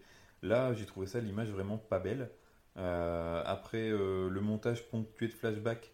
Pour comprendre l'amitié entre euh, le Mexicain Mel et, euh, et Tommy Lee Jones, euh, ça c'est, peut c'est permettre de aussi. Mettre un peu de rythme, mais euh, c'est, c'est, enfin, je sais pas, je trouve que c'est, c'est un peu mal amené.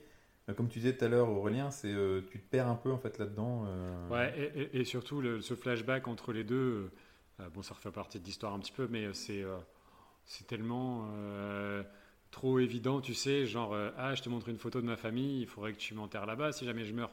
Mais qui fait ça ? Qui fait ça? Je te, je te, je te l'ai demandé, Aurélien. Tu c'est, vrai, c'est vrai, c'est vrai. C'est... T'as la butte. Chez tes parents.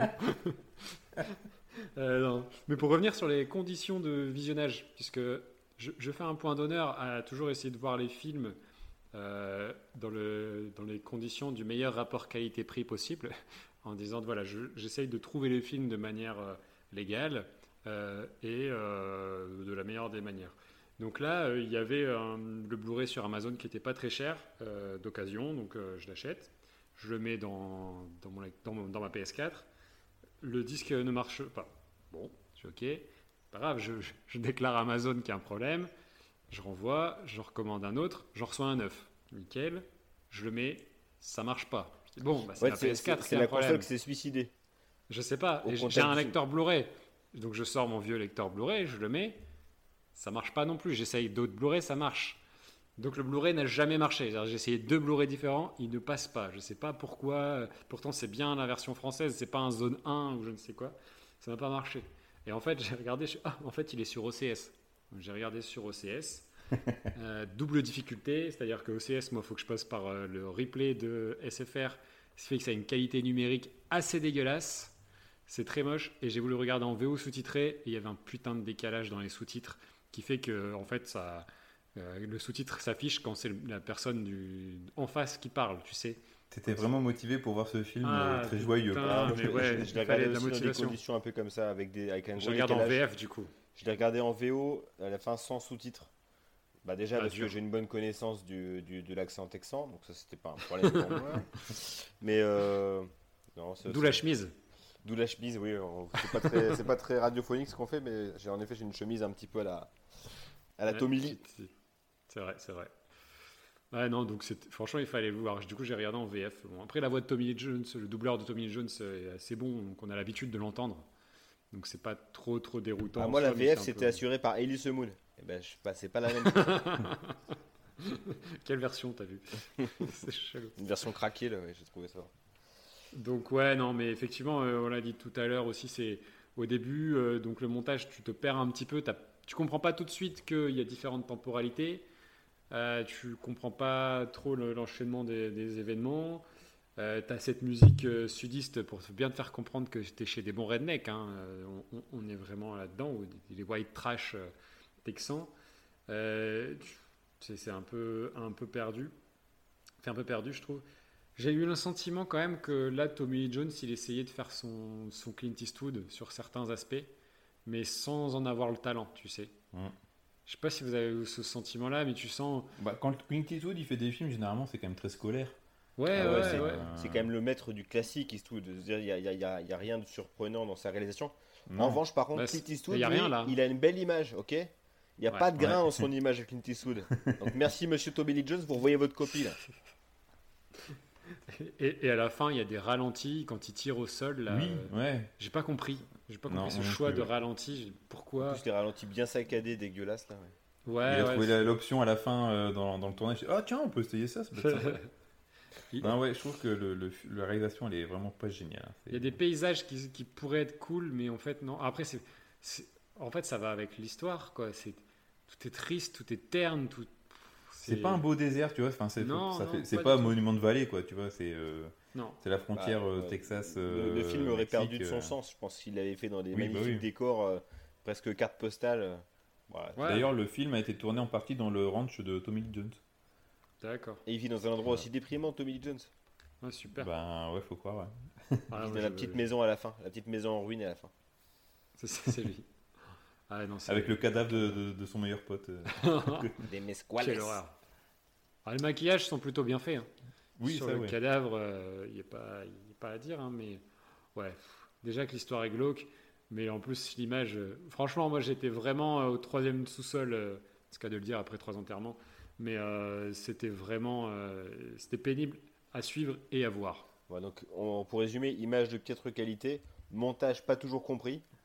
Euh, ouais. Et puis une typo, enfin euh, une couleur de, de choix, de, de couleur. Ouais. De... Et un Blu-ray ouais, qui ouais, marche ouais, pas ouais. en plus. Il y a un Blu-ray qui marche pas. Ça, ouais, ils nous ont énervé. Énervé, énervé ce film. Merci Amazon. On va passer au suivant. Oui, oui. Allez, on enchaîne. On no Country for Old Men. Bah, c'est toujours comme ça, hein. On est toujours plus rapide sur le reste que sur le... Sur, c'est sur le, le scénar, scénar en général qu'on met le paquet. Ouais. Il y a beaucoup de choses à dire. Ouais. Quoi. Bon, on va parler d'un film autrement plus beau, je pense, No Country for Old Men. Euh, qu'avez-vous à dire euh, sur la réal ? C'est beau. Ouais, c'est... c'est... Bah, tu vois, c'est ça, je reviens, c'est, c'est sobre la manière dont, dont c'est, c'est mis en scène. Je trouve que c'est assez, euh, assez classique. Quoi. C'est faussement de... sobre, je trouve. Ouais. Ouais, c'est ouais, c'est bon bon terme. Mais euh, ouais non, c'est beau. Enfin, quand tu vois les plans euh, de Josh Brolin au début là, qui qui chasse euh, les les bestioles là, je sais plus, du genre des cerfs ou quoi. D'ailleurs, tu vois que c'est en image de synthèse. Ça m'a marqué. Là, j'ai vu, euh, tu vois que c'était un peu un peu, c'est un peu vieilli. Mais euh, ces plans de de grandes étendues, c'est c'est de toute beauté. Oui, ils posent le cadre direct. Ils te ils te mettent un montage sur différents. Euh... paysages désertiques qui sont, qui sont plutôt beaux là pour le coup. Ils sont mieux ouais, filmés t'en, que. T'en parlais Aurel, hein, c'est, c'est voilà. La photo de Roger Deakins qui est pas qui est pas maladroit. Ah. Non non non non, c'est un mec euh, un mec qui a un peu de bouteille quand même et tout est euh, très clean et euh, effectivement je pense qu'on l'a peut-être tous regardé sur Netflix donc euh, généralement le master est de bonne qualité donc ouais. Ça aide euh, la H D et, et, et va bien avec le film là comme c'est un film moderne euh, c'est très propre c'est et tout est, euh, tout, est, tout est bien calculé, les cadres sont, sont réfléchis, les, les décors sont, euh, sont bien mis en avant, les costumes sont, sont, sont magnifiques. On, parlait de la, on peut parler de la coupe de cheveux de Javier Bardem. Euh, c'est une coupe de cheveux improbable qui, qui va complètement avec la personnalité. Voilà, c'est ça, ça donne une personnalité au personnage directement. Et, euh, et tout ça, ça fait, voilà, c'est, c'est réfléchi, euh, c'est pas tout, rien n'est laissé au hasard. Et... Euh, Et je trouve ça pas mal. Après, je trouve que le film est hyper silencieux. Oui. Il n'y a, a, hein. a, a pas de musique. Il y a de la musique. C'est ça, il n'y a pas de musique. Ah, il y a un compositeur, d'accord. C'est le mec qui a fait euh, Wayne's World ouais, deux. Mais il a fait quoi et... Ah non, il n'y a pas. Voilà, y a, y a, y a, il s'est endormi sur son, sur son clavier. Il n'y a pas de musique. Ah, hein. Ils mais se sont euh... rendus compte qu'il avait fait Wayne's World deux et ils ont coupé.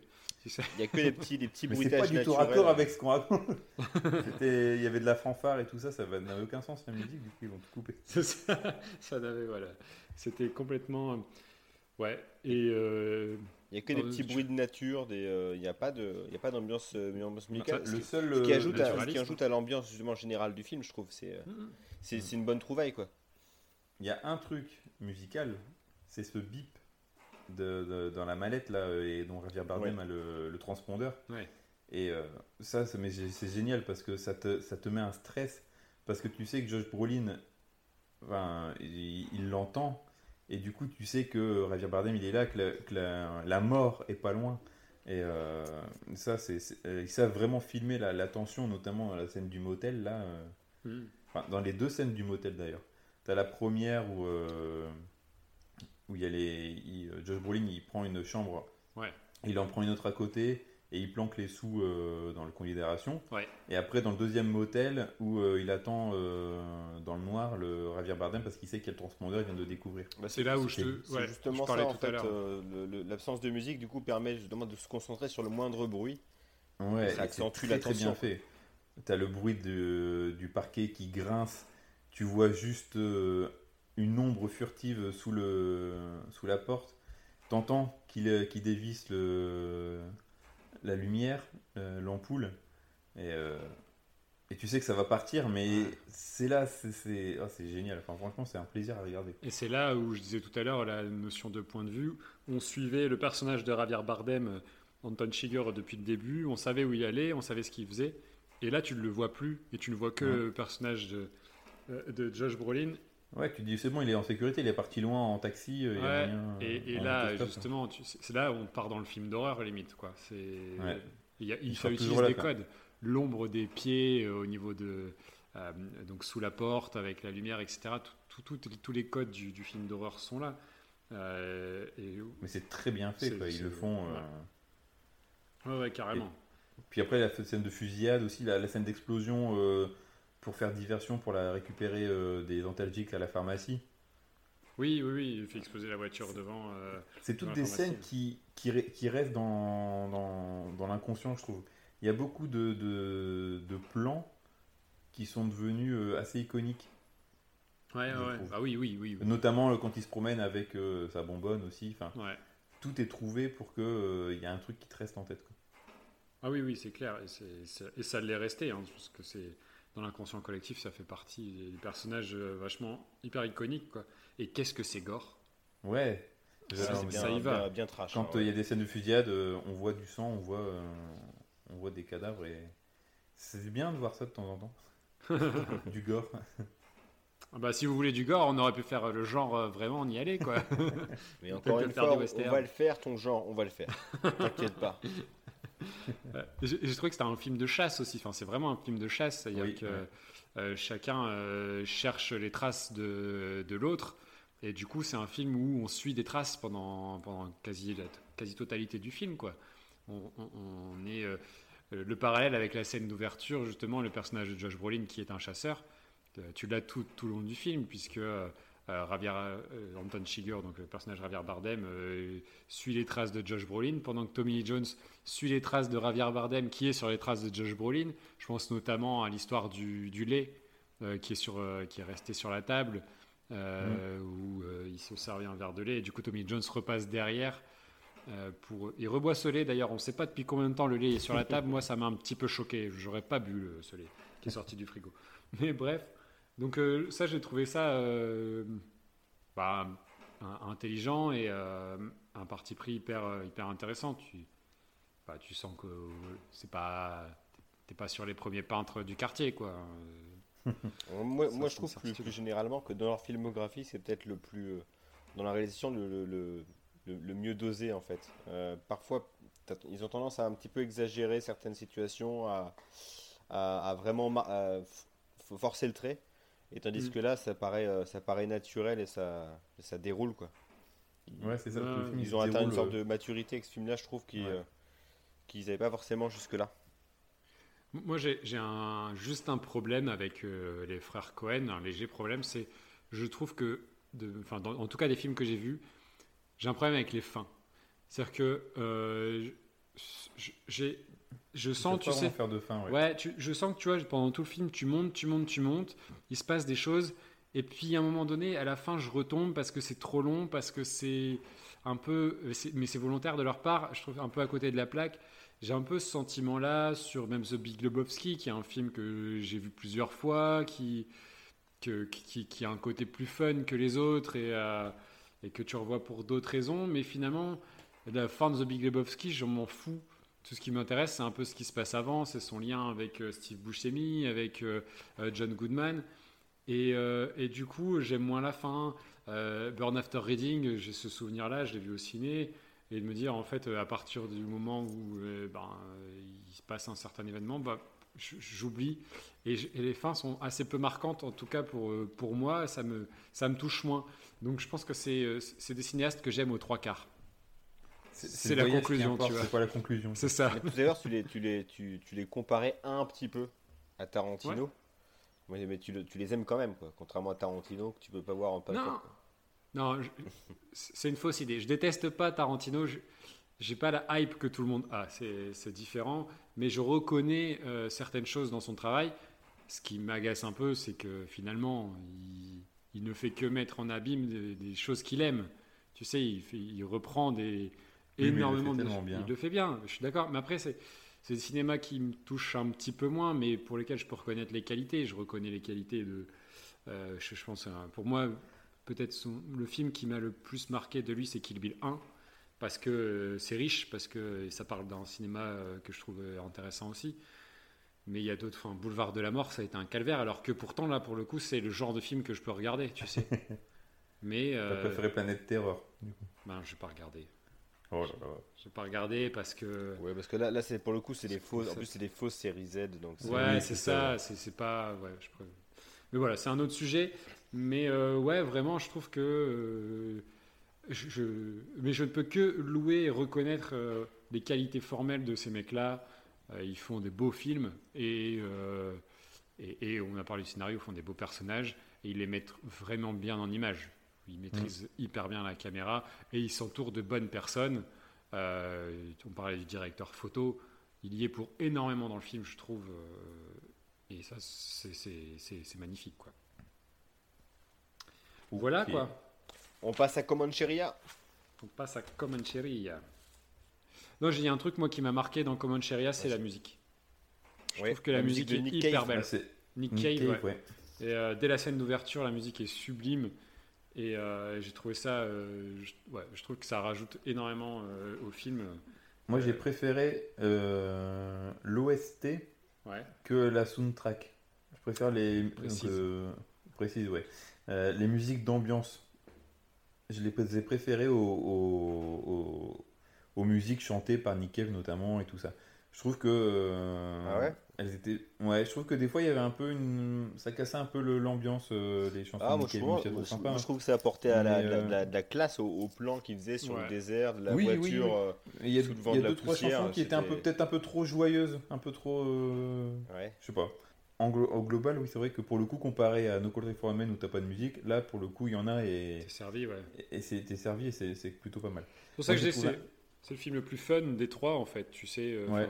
même si c'est pas, le sujet n'est pas fun, puisque c'est une histoire qui est quand même, c'est un drame, hein, quelque part, mais euh, c'est celui, peut-être qu'il y a un, un accès de prime abord plus facile, parce que euh, bah, c'est un parti pris plus classique. Et puis c'est plus et, rythmé. Euh, c'est plus rythmé, je suis d'accord, c'est un, euh... un film d'action un peu aussi. Quoi. Et puis même, hein, quand tu le vois, même en manière de, de, de, de la manière dont, on, dont se tournaient les, les, les, les scènes, notamment dès le début, Euh, t'as euh, ce, plan euh, ce plan séquence où la caméra est, su- est sur un est fixe, mais elle tourne de gauche à droite pour montrer euh, un peu la ville et tout ça. Et après, tu comprends que ça s'arrête à un endroit et t'as les gars qui rentrent dans la banque et là le film commence. Euh, après, quand la voiture part, t'as toujours la voiture, la caméra qui tourne autour de la voiture. Ouais, je trouve ça super. Il y a beaucoup de dynamique. Ouais. Du coup, le film est beaucoup plus dynamique que les deux autres. Pour un, le, le, du coup, on, on se rend peut-être pas trop le, le côté western. Parce que je trouve que euh, c'est filmé comme des films d'action, enfin, action, comme des films d'aujourd'hui. Et euh, t'as moins ce côté western de, de, de long plan, euh, même si tu peux en avoir quand euh, ils, sont dans les, ils sont en dehors de la ville. Il y a un truc que j'ai noté, c'est que t'as beaucoup de plans larges quand ils sont en dehors de la ville, et par contre, quand ils sont en ville, c'est beaucoup de plans. Ouais, c'est très serré, ouais. Bah, ce qui est normal, euh... en dehors de la ville, c'est, du, c'est désertique. Ouais, ouais, c'est des grands espaces. Donc, euh... des grands espaces, c'est voulu. Et il y a aussi un truc, c'est que j'ai trouvé. Tout à l'heure, je disais là, sur. Euh, j'ai rêvé. Sur Trois Enterrements, quand ils étaient dans, dans les dunes et tout ça, le, le côté euh, blanc, un peu délavé de, de, de la mmh, lumière ouais. sur le, l'image. Là, au contraire, j'ai trouvé le film très lumineux. On sent la chaleur, on sent que ça pue la, la transe, on ouais. sent que c'est poisseux. Ouais. Tu vois ça, le soleil. Malgré tout, ouais. je trouve qu'en termes d'image, c'est très. Euh... Le soleil c'est écrasant, mais c'est très beau. C'est, c'est, c'est pas d'exception. C'est, c'est, c'est, mi- c'est minimaliste. C'est, je pense que c'est, c'est en lumière naturelle qu'ils l'ont fait sans doute. Ouais, je suis d'accord. J'avais, j'avais coup, noté ça, ça aussi. Super bien. Ouais. C'est ça. C'est... T'as, t'as pas d'excès de filtre, tu sais, de couleur. Euh, on te rajoute pas du orange, du euh, jaune. Ouais. Ouais, ouais. C'est, euh, c'est très naturel. Et euh, du coup, ça a un côté euh, ouais naturaliste et euh, et pour autant l'image euh, en ressort bien. Enfin, le, les décors sont vachement bien, bien en avant. Ouais, du coup, comme c'est, c'est, c'est au Nouveau-Mexique, c'est pas au Texas celui-là. C'est Nouveau-Mexique, ouais. Tu vois, j'aurais dit. Euh... Là où ils ont tourné euh, Breaking Bad notamment. Oui, Albuquerque. Et, euh, non, euh, mais... et puis après, par contre, tu vois, tout est rouillé. Par contre, euh, tu vois que le, le soleil a fait son, ouais. son taf. Tout est abîmé. Il y a même, tu vois, de, au loin le feu. Euh, on en parlait tout à l'heure avec les, les cow-boys qui bougent leurs vaches. Euh, on sent vraiment que la chaleur, elle, elle, est, elle est vraiment elle omniprésente. Est omniprésente. Ouais. Tu vois le, mmh. le, le personnage de Chris Pine toujours en sueur. Là. Enfin, t'es... Ouais. C'est l'air d'être bien désagréable. Oui, bien ouais. Donc ouais, du coup, euh, vu, vu que c'est assez minimaliste, je trouve que ça, ça moi, je sais pas, l'ambiance, l'ambiance est, euh, l'ambiance, il, l'ambiance elle est posée, ouais. elle est, elle marche bien, ouais. Ouais, ouais puis c'est un film euh, riche euh, dans dans dans son dans son dans ses styles parce que, enfin, je veux dire, t'as t'as du de l'action, t'as du drame, t'as de la comédie, t'as des cow-boys, t'as des Indiens, t'as, enfin, c'est, c'est foisonnant un peu, tu sais, t'as, mm. t'as, tu peux tu peux y trouver ton compte, euh, quel que soit tes goûts, je pense. Il y a peu de scènes d'action, mais je trouve qu'elles sont bien faites. Celle dans la banque, ouais. euh, la fusillade qui en découle après, euh, qu'on en parlait tout à l'heure, la, un peu les, les cow-boys qui, qui partent en pick-up et pas en, ouais. en, en chevaux. Euh, et de, après, euh, Ben Foster qui prend sa mitraillette et qui canarde les pick-up. C'est, c'est un peu jouissif parce qu'il n'y a pas eu beaucoup d'action avant. Ouais. Même dans les bra- pendant les braquages de banque, hein, c'était assez plan-plan. Et là, oui, enfin, oui. une grosse scène d'action où euh, il canarde sur tout le monde. Et puis la scène de. La, la, le, le, le final, euh, quand Ben Foster part dans le désert euh, et qu'il tire sur les, le SWAT et tout ça. Il mm-hmm. euh, y a deux scènes d'action, mais qui sont bien faites oui. et lisibles. Oui, parce qu'on a. C'est pas, pas du pré- Taken, quoi. Non, mais c'est autre chose. Non, c'est, c'est pas, pas du Taken, non, bien heureusement. Mais parce que c'est vrai qu'on n'a pas précisé, mais ils font le choix de, d'attaquer les banques à l'ouverture quand il n'y a personne et dans des villages où euh, bah, il y a peu de monde, quoi. Et du coup, c'est vrai que c'est, c'est anti-spectaculaire au début. C'est, ils rentrent, mmh. il y a une personne, une, une caissière, et puis. Euh, ah, mais et, c'est, et c'est, c'est carrément c'est logique, ça aurait été con de. de... Bah oui, oui, et c'est ça, en c'est début ce qui crée leur perte. Midi, euh... Parce que finalement, ils se disent, on... enfin, ensuite, ils se rendent compte qu'il y a une, une des banques qui est complètement fermée. Oui. Euh, et du coup, ils se disent, bah, on va, plutôt que de continuer là où on voulait aller, on va aller à une autre qui est plus grande. Et sauf que là, bah, c'est blindé de monde. Et on est aux États-Unis, donc il euh, y a beaucoup de monde avec des flingues sur eux. Donc ça tourne tout là-bas. C'est, c'est ça qui est appréciable, euh, c'est, ce côté aussi, cowboys, c'est ce côté réaliste, hein, comme tu dis, Aurélien. C'est... Ouais. Et là, en plus, on... que ce soit, ce soit les flics ou les, euh, les braqueurs, on a l'impression que c'est des, c'est des, c'est, c'est des professionnels, ils, sa- ils savent ce qu'ils font. On a l'impression en fait de les, de les regarder bosser. Il y a comme une sorte d'habitude en fait, et puis euh, je pense euh, on, on le ressent dans les personnages. Pour... C'est peut-être plus lié au jeu d'acteur, mais je trouve ouais. que la réal le met bien en valeur ça. Bah, surtout sur Ben ouais. Foster euh, qui lui euh, est, sort de prison et a l'habitude de, des petits larcins. Hein. Même, ouais, voilà, c'est ça, hein. Même Jeff Bridges, la, fa- la façon dont il arrive hein, sur, le, sur le, la première scène de banque, euh, l'expérience avec laquelle. Euh, ah oui. Bah lui, il, est, ouais, il, il a il deux jours de la retraite. Ouais. C'est le classique de, du. C'est le vieux de la vieille. Bientôt ouais. à la retraite, mais qui veut pas partir en retraite parce que c'est, c'est quelqu'un qui n'a que ça dans sa vie. C'est. Euh... Et, et oui, oui, non, mais sur le, la, du coup, la manière dont, dont sont filmées les choses, moi, je trouve que c'est foisonnant et que il y a, enfin, il y a beaucoup de choses différentes. Et c'est le film effectivement le plus, le plus dynamique dans, dans sa mise en scène. Mmh. Ouais, clairement. Bon, faut les départager. Hein. Alex, tu, tu commences, Alex. Vas-y. Ouais, je suis, je suis chaud. Je vais partir sur euh, Comancheria du coup. Okay. Je trouve que euh, cette mise en scène euh, rythmée, dynamique, elle, euh, elle marche bien et c'est assez euh, standard au final. Hein. C'est un film d'action. Enfin, euh, tu vois, il n'y a, a pas de folie, mais c'est bien fait et, et c'est le film qui m'a le plus marqué. Donc, euh, euh, donc voilà, au terme d'image. Je suis, moi, je suis tiraillé euh, vraiment entre deux parce que je pense que. Je vais... Prends trois enterrements, prends trois enterrements. Non, c'est fou. C'est fou que j'ai l'impression qu'à chaque épisode, il y a toujours il y en a un, un film qui, se fait passer, ouais. qui, qui ça passe pas, alors que pourtant on essaye de t- choisir t- pardon, trois films un peu cohérents. Mais bon, et bref. Puis surtout, notamment, il faut quand même le dire, c'est pas non plus un mauvais film. Euh... Non, non, c'est ça. Ouais. C'est pas un mauvais film, mais c'est... il est tellement euh, difficile psychologiquement, en fait, ce film, que du coup, j'ai du mal à lui donner des points. Je... Comment on fait nos, nos critères, c'est ça, euh, c'est ça la question. Est-ce que on se dit... Si je me dis, euh, objectivement, en prenant du recul, la plus belle mise en scène, la plus belle réalisation, c'est No Country for Old Men. Le film le plus plaisant... Euh... Ah mais du coup, s'il y a égalité, on va... on risque de, de, de spoiler le truc. Donc je vais m'arrêter sur le côté objectif et je vais dire que pour moi, le, le film le mieux réalisé, même si c'est pas forcément le film le plus plaisant, mais sur la réalisation, je trouve que c'est No Country for Old Men. Ok, euh, yeah. Et bien moi ce sera trois enterrements pour le pari, le, le pari qualité V H S, j'ai trouvé ça couillu de la part de notre ami Tommy Lee Jones. non, non, pour moi euh, je vais rejoindre Aurélien, euh, la réalisation euh, de No Country for Old Men, même si en effet le, c'est pas le plus distrayant, mais c'est non. clairement le, plastiquement le plus beau. Ouais.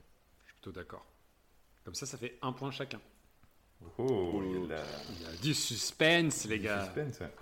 Passons au jeu d'acteur. Alors, le jeu d'acteur de Trois enterrements. J'ai adoré Tommy Lee Jones dans ce film, vraiment. Il m'a...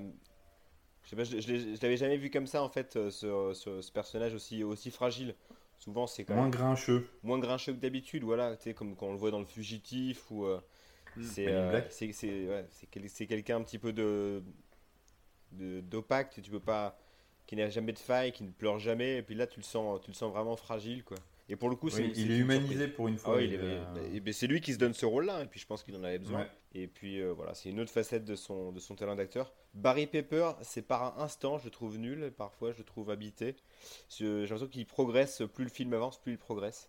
Ouais, je suis bah, ça va, ça va avec, avec le voyage que... initiatique en fait. Tu ouais, sais. En, ça, en fait, ouais. ils ont, je pense bah, que ils ont, ils ont commencé, ils ont commencé le film dans l'ordre. Il n'était pas à l'aise au début, Barry, euh, ouais. Monsieur Poivre là.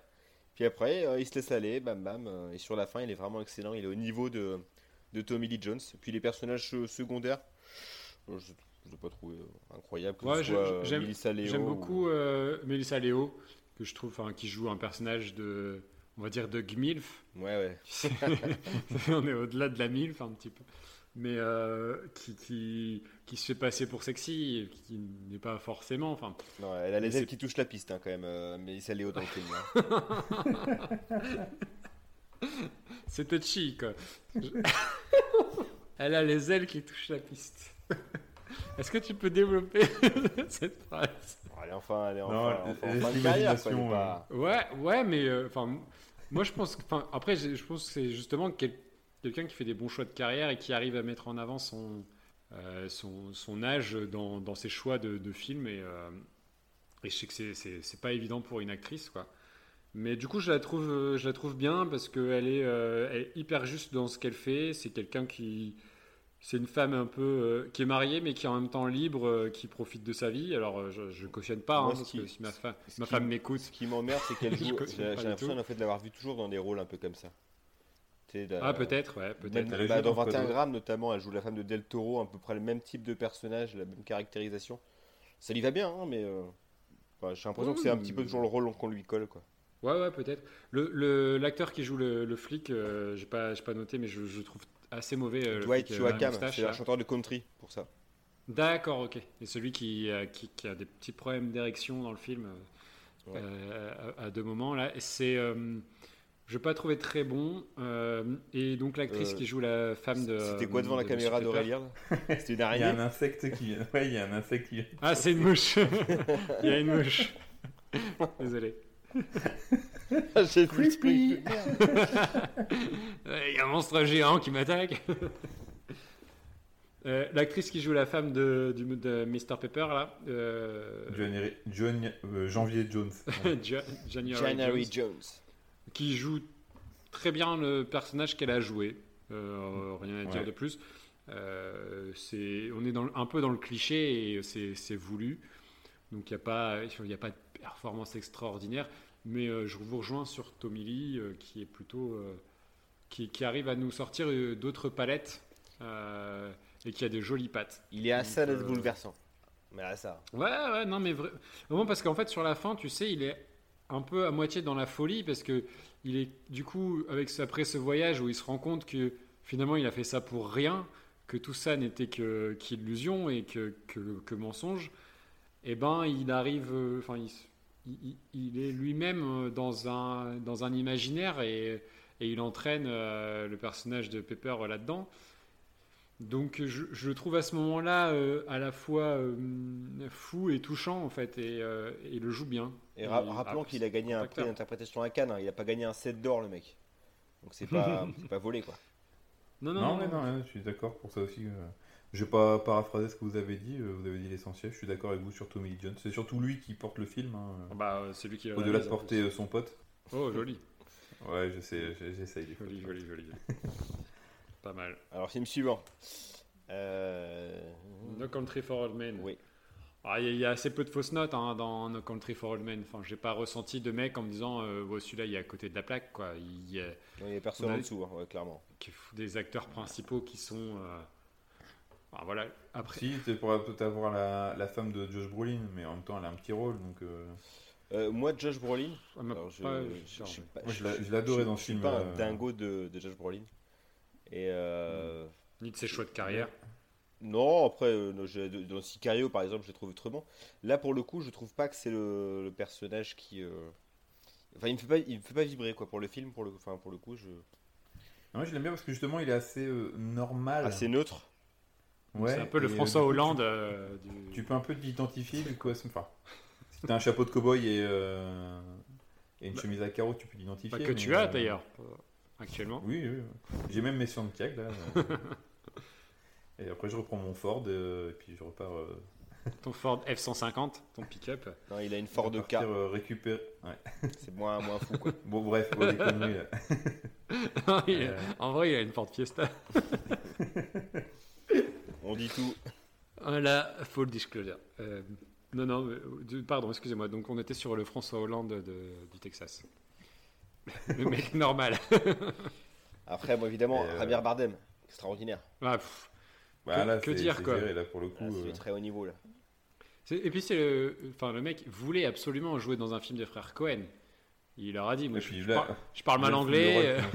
mais là, il, il... ouais, il est, euh... il est hyper inquiétant. Il est, il est impassible en fait pendant tout film. C'est. Euh... C'est, c'est, c'est une machine, c'est un automate. C'est, ouais, il a, il a, il a, il a la folie dans le regard. C'est, je sais pas, c'est, ah ouais, il est, il est ah, habité quoi, par des ouais. uh-uh. Et même. Et tu vois, Tommy Lee Jones, pour le coup, on retrouve son côté un peu grincheux, désabusé, qu'on peut avoir habituellement. Euh... Et puis il a son accent texan là. Et tout de même, la petite, mélan- la petite touche de mélancolie qu'on retrouvait déjà dans Trois enterrements sur la fin du film. J'ai l'impression qu'il, j'ai noté, il a le poids du monde sous ses yeux. Oh, c'est beau. Ouais, c'est beau. C'est très bah, beau. Surtout avec ses valoches, hein, surtout. Ah ouais, ouais, ouais. Bah, il a... De toute façon, c'est un mec, je veux dire, ouais, quand... dès qu'il a commencé ça, à jouer... Il... Ça, nous fait, ça nous fait des frissons. Ah, c'est clair. Mais il, il a commencé à jouer, il était vieux, Tommy Lee Jones, de toute façon. Donc, euh, j'ai l'impression que c'est un mec qui a toujours été vieux. J'ai jamais connu jeune dans les films. Un peu comme Michel Blanc, quoi, non? C'est vrai. J'ai jamais pensé. Ou Gérard Jugnot, mais... Gérard Jugnot, ouais, qui est dans Les Bronzés, avait vingt-cinq ans. Il est chauve avec une moustache, tout va bien. Il sort d'un B T S, c'est notre époque. Une autre époque. Ouais. Euh, mais de toute façon, c'est fou. Quand même, Tommy Lee Jones, dès qu'il y a un chapeau, il est là, quoi. C'est, il adore ça. Euh, hein et, il a, et puis cet accent, il prend cet accent sudiste, euh, comme tout le monde dans le film, d'ailleurs.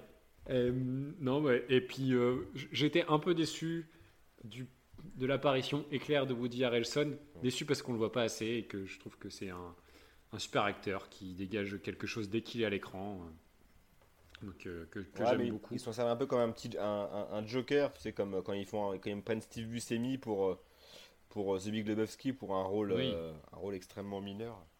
Ça mais, va un peu plus vrai, que hein. le caméo quoi, mais ouais. euh, c'est pas. Euh... Tu disais Tommy, Tommy Jones fa, fan de chapeau, c'est vrai que je, je regarde un peu sa filmo, il y a c'est quatre-vingts pour cent de de western quoi. De chapeau. De chapeau. Ouais. Lui tu l'emmènes au Wild West Show à Disney et tout, il est content. Il ressort avec le petit chapeau avec le liseré bleu, il est refait Tommy Lee. Il faut voir la ref mais elle est très bonne. Je trouve que vous parlez trop de parcs d'attractions dans ces podcasts. Enfin on était euh, sur Bellward. On adore les, on adore les grands frissons. Ah là là, très bien. Vous aviez d'autres choses à rajouter parce que bon, euh, je pense que ça tourne autour oh, de. Bah, à part qu'ils sont très bons personnages. Et ensuite donc ouais. Comancheria. Comancheria. Et cet accent du sud, encore une fois, oh, putain, de Jeff, Jeff Bridges. Bridges. Oh là là là. Parce qu'on l'a tous regardé qu'est-ce en V O. Sort, alors là, faut, ouais, là, là c'est indispensable d'avoir le sous-titre. Là, sans ça, t'es, t'es baisé. Ah ouais, ouais. Non, et qu'est-ce que... Enfin, moi, je le trouve extra. C'est-à-dire qu'il est vraiment, il incarne vraiment le personnage qui, qui, est, qui, qui a été écrit pour lui, quoi. Ah ouais. il, il vit euh, le, le rôle du shérif, c'est vraiment euh, super bien. Parce que pourtant, bien... C'est, un, c'est un mec qu'on connaît dans beaucoup de genres différents. Ah ouais, pour le coup, s'il y a un mec qui a une carrière variée, c'est lui. Ah bah ouais, bah je veux dire, on parlait de, des frères Coen, de Big Lebowski, du personnage de, de, de, de The Dude, qui, enfin, qui est au-delà du culte et qui l'incarne à la perfection. Euh, tu l'as dans Tron, tu l'as. Moi, il y a un film qui me tient à cœur avec lui, qui qui est pas très connu. Il y a un film de Coppola, c'est euh, Tucker sur ah, le, sur la voiture, oui. Le fabricant de voitures que, que que j'aime beaucoup et euh, où il est, euh, il joue euh, voilà le, le le rêveur père de famille euh, hyper attachant. Et, enfin, il, il sait il sait tout jouer et là il sait vachement. C'est c'est euh, c'est une force, je trouve, pour euh, ces acteurs hollywoodiens. Euh, qui savent utiliser euh, leur évolution physique avec l'âge, tu sais. Mmh. C'est-à-dire que c'est un mec qui pouvait jouer des rôles de jeune premier euh, quand il était plus jeune. C'était, c'était le beau gosse des années quatre-vingts, quand même. Carrément, et qui aujourd'hui euh, sait jouer, enfin euh, voilà, sait utiliser... Le mec qui a la bouteille, qui a l'expérience. Exactement, euh... ouais, ouais, c'est exactement ça. Et là, il joue euh, ce vieux Texan euh, euh, proche de la retraite. Hyper attachant. Texan, pardon, euh, pas Texan, mais du coup, euh, euh, de, de, de, de, des États-Unis du Sud. Un peu par sans rire aussi. Euh, ouais, mais qui, enfin, qui sort, euh, qui est toujours en train de, de vanner son pote indien avec ses blagues racistes. Euh, c'est, un, c'est un conservateur, c'est, c'est le républicain un peu basique, euh, euh, comme on le voit dans, dans plein de films. Et qui en même qui temps, par contre, sa dose d'action avant la retraite, quoi. Il aimerait bien euh, avoir mais, un petit non, mais d'éclat. C'est surtout qu'il sait faire que ça et qu'il veut pas arrêter en fait, il... parce qu'il a rien d'autre dans sa vie. Bah tu vois notamment à la fin, euh, il retourne, euh, il ouais. a la retraite et il va revoir euh, il retourne, sa collègue ouais. pour avoir des infos, quoi. Et il le joue, euh, il le joue hyper bien et il a cet accent incroyable. C'est... Ouais. C'est... Heureusement qu'il y a les sous-titres, hein, parce que sinon... Ouais ouais carrément carrément. Et, euh, et tu le disais tout à l'heure, Pierrot, euh, sur Chris Pine, je, je, j'étais assez d'accord. C'est pas un acteur que je trouve ouf, je trouve que c'est un... C'est un beau gosse, mais ah, du coup... Ouais, c'est, moi, il me fait penser c'est... à Jeff Bridges, jeune. Il a des, une, ah, une petite ressemblance physique de, du gars dans les années quatre-vingts. C'est un mec qui me fait beaucoup penser à Adrien Grenier euh, de, d'Entourage, le personnage principal d'Entourage. Mais en, ouais, en plus américain, enfin, pas américain, mais... Euh... En californien, quoi. Ouais, voilà, vraiment, tu sais, c'est le cliché du beau gosse aux yeux clairs. Et là, du bah, coup, fou, il va contre le coup, dans le même genre de, de personnage, t'as Chris Hemsworth, le mec qui fait Thor. Ouais, ouais, ouais. Il y a un bon. peu la même gueule et tout ça, mais je Chris trouve Pine, que... Chris Pine, il a moins, Chris Hemsworth... il a moins été à la salle. Ouais, ouais, et puis je trouve, mais il joue un peu, ouais, il est un peu, euh, un peu moins bon acteur que Chris Hemsworth. Euh... Ah, tu trouves, parce ah. que tu mets, mets une moustache à Chris Hemsworth, ça marche moins bien, je pense. Ouais, je peux Moi, je les mets au même niveau. Enfin, là, pour le coup, Chris Pine, je l'ai trouvé, je l'ai trouvé très bon, plutôt... Euh... Dans son ouais. rôle un peu, un peu taiseux. Ouais, un, un peu, ouais, un peu en retrait hein, quand même. Bon, après, t'as Ben Foster, j'aime encore, pas, j'aime pas des... la gueule de, de ce mec-là. On n'a pas parlé, mais. Je trouve mais... que du coup, ça marche très bien pour, pour ce rôle, pour le rôle de ouais. Ben Foster. Et on n'a pas parlé, mais il y, y a des accès de violence. On, on, il se fait passer pour un personnage un peu en retrait, justement. Parfois, sauf que... euh, quand il tabasse le mec mmh. sur la station, quand... la station ouais, essence. Le mec qui arrive avec sa Chevrolet Camaro verte, là, ah oui, c'est vrai, oui, il, oui, le, il le démolit ouais, et tu pas, le sens pas venir. Quoi. C'est, c'est pas une mouche, c'est pas possible, c'est, c'est horrible. Elle passe vraiment devant la caméra. Bienvenue, je suis Jeff Goldblum. Putain, mais c'est angoissant quoi, regarde-moi ça, c'est dégueulasse. À chaque fois, elle revient. On est en plein épisode de Breaking Bad. Cette mouche qui nous obsède. Euh, ouais, euh, moi, le personnage de Ben Foster, euh, j'ai... Enfin, le, en tout cas, le, son, son jeu, effectivement, je trouve que c'est pas. C'est pas fin. C'est pas le. C'est pas le plus marquant, quoi. C'est pas fin, mais en même temps, ça se voit que son personnage, quoi. Ouais. Je trouve qu'il incarne bien son personnage de euh, petite frappe. Euh, petit connard. Euh, qui aime, ouais, petit con. Euh, qui, qui, aime, qui aime l'action, qui a besoin de. Euh, c'est ce qu'il fait vivre, de faire des braquages, d'être un peu en danger et de, de faire euh, les courses-poursuites avec les flics. Tu vois, à la fin, il prend son pied à être euh, avec un fusil à tirer sur les flics. Il aime la bagarre. Tu, tu t'es reconnu ouais, dans ce il... personnage, je crois, Alex, non ? Ah bah, ouais. La passion pour ouais. la baston, c'est... J'aime, j'aime taper. Hein. C'est, c'est, c'est un mec, euh, je trouve qu'à sa place, ils auraient pu mettre un acteur... Euh, euh, c'est, c'est, un, c'est un rôle un peu pour un acteur de seconde zone, entre guillemets. Je pense, j'aurais bien vu un mec comme... Je ne sais pas si vous connaissez Luis Mandylor, qui est le frère de Kostas Mandylor. C'est un mec euh, que, que j'ai vu récemment dans la... Kostas dans de les... Heart Liqueur à Vif. Non. C'était Costa. Ah, non, rien à voir. Non, je sais pas si vous... Enfin, voilà, je... Étant fan de Scott Adkins, j'ai vu euh, le collecteur de dettes un et deux. Et donc, il joue dans le collecteur de dettes. Et je trouve qu'ils ont un peu un physique qui, qui est proche. Et je trouve que Costas... Mond... Enfin, Luis Mandylor, justement, a, a peut-être... Euh, aurait eu sa place aussi en tant que frère un peu relou qui sort de prison euh, et qui, euh, qui, qui, qui a des connaissances sur le crime.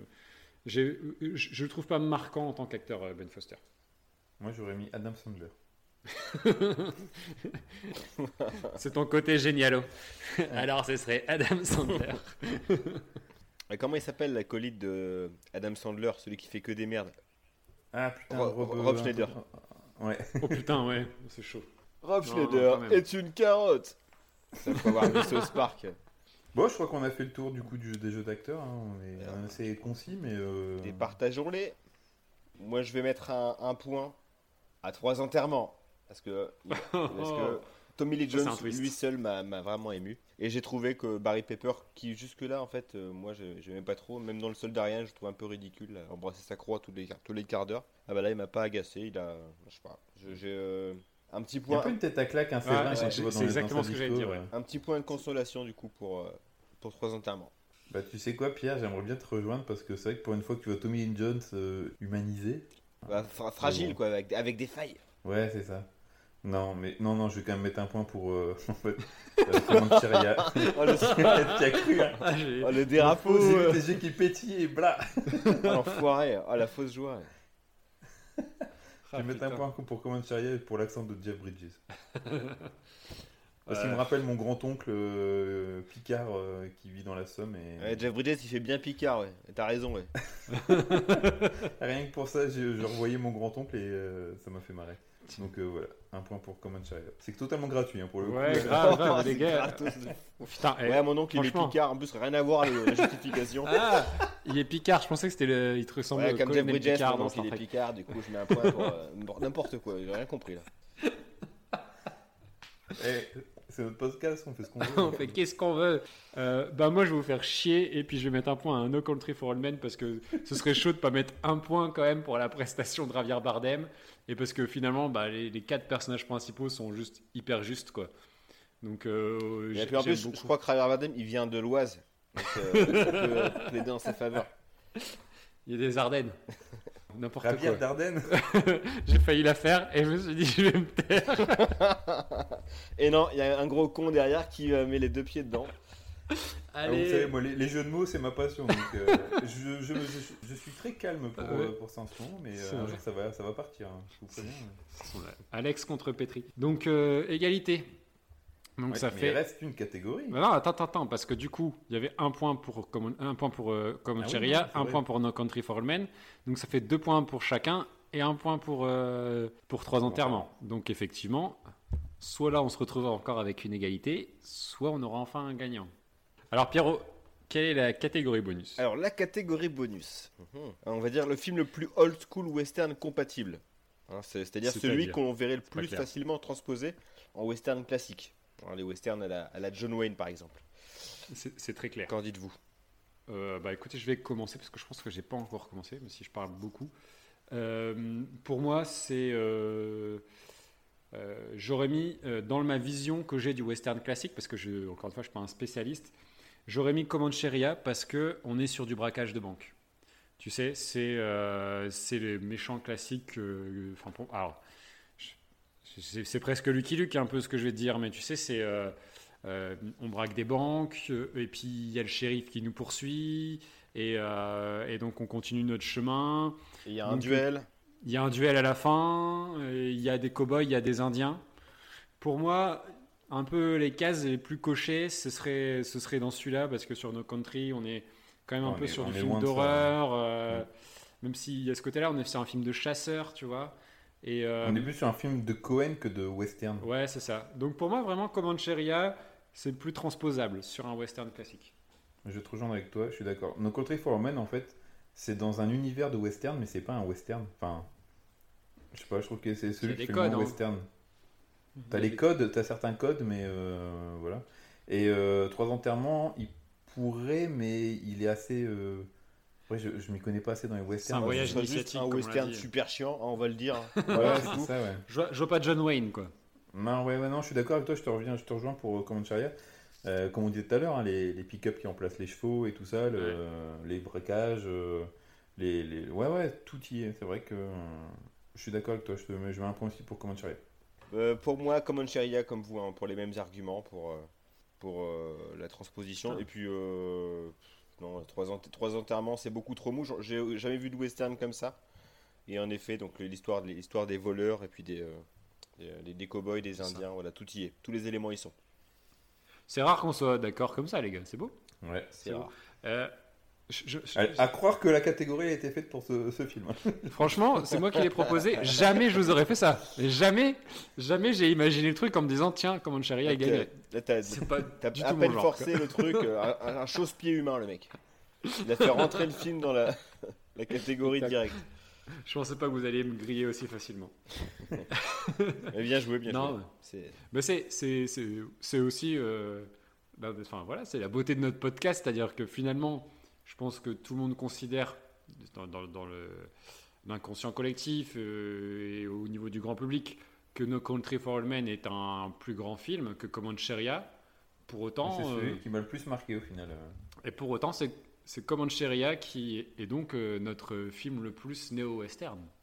C'est ça. Et oui, petite surprise, euh, bien, bien senti. Bien, bien senti. Bien. C'est vraiment un film agréable. Euh, pour ouais. conclure, je trouve que euh, si on avait dû le départager, tu sais, comme on le fait habituellement sur, en cas d'égalité, clairement, c'est le film que j'aurais le plus eu envie de revoir parce que euh, c'est le film le plus facile de, des trois, le plus abordable euh, et euh, ça n'en avait rien en qualité. Divertissant. Ouais, c'est ça. Euh, je pense que No Country for Old Men a ses qualités pour euh, tout ce qu'on a dit, forcément. Que Trois enterrements, malgré, malgré le bashing qu'on a pu faire, a énormément de qualités. Mais euh, le plus plaisant euh, sur ce, cet aspect-là, c'est vraiment pour moi euh, Comancheria. C'était une belle découverte euh, que tu nous as fait faire, euh, Pierrot. Merci beaucoup. Ouais, j'avais jamais vu, entendu parler ni vu ce film et euh, bonne surprise aussi. De rien, mes salauds. Et Trois enterrements, vous me remercierez encore aussi quand vous allez le revoir. Pour... Il y a peu de chance. Il y a peu de chance. Ouais, de toute façon, fois, c'est bien. Ouais. Façon, le Blu-ray ne marche pas, donc il restera dans la D V D Tech sans bouger, il prendra la poussière. Et non, euh... je pense que je le. Ah, petite anecdote, petite anecdote sur le film Trois enterrements. Alors, on, on a un ami commun qui, il y a quelques années, euh, l'a acheté euh, pour un ami qui venait de perdre le, son papa. Et euh... mais il... Bonne idée. Mais il s'en est pas rendu compte. Il s'est pas rendu compte du titre du film. Et euh, je crois que quelqu'un l'a rattrapé à temps avant qu'il, euh, qu'il fasse. Euh... Ça me rappelle une anecdote quand j'étais jeune. Où, euh, j'étais invité à, à l'anniversaire de, de, de mon cousin. Quelques jours avant, il y avait eu un de leurs amis qui... Je connaissais pas, hein, moi, les, les amis de mon cousin, j'étais juste invité à la fête. Et il y avait un... C'est horrible. Il y a un de leurs, leurs amis, il y a un de leurs amis qui, qui est décédé, qui, euh, qui était en, en scooter, qui a fait un volpané et qui s'est fait écraser par un, un camion. Et, euh, tu leur as offert duel. Hein ? Tu leur as offert duel. Non, et euh, j'ai offert une carte euh, boire ou conduire. Il faut... Et ça a un peu mis une, une, une sale ambiance euh, soirée. Ah ouais, j'imagine, ouais. Ça doit calmer là. Ah, cette anecdote est parfaite pour conclure cet, euh, cet épisode. C'est dur avec vous, les gars. on, on arrête ah, là. Bah, en tout oui, cas, avant les recos. Et donc voilà, l'épisode est terminé avec la victoire du coup de, de Comancheria. Euh, sachez que vous pouvez nous retrouver sur les réseaux sociaux, à savoir Insta, Twitter, Facebook. J'allais dire MySpace, mais non. Euh, et TikTok. TikTok aussi. Euh, TikTok. Ouais, TikTok. Même si on fait des blagues de vieux de plus de trente ans, euh, peut-être que sur TikTok on aura du public, on ne sait pas. Euh, tout de suite on passe au reco. Allez.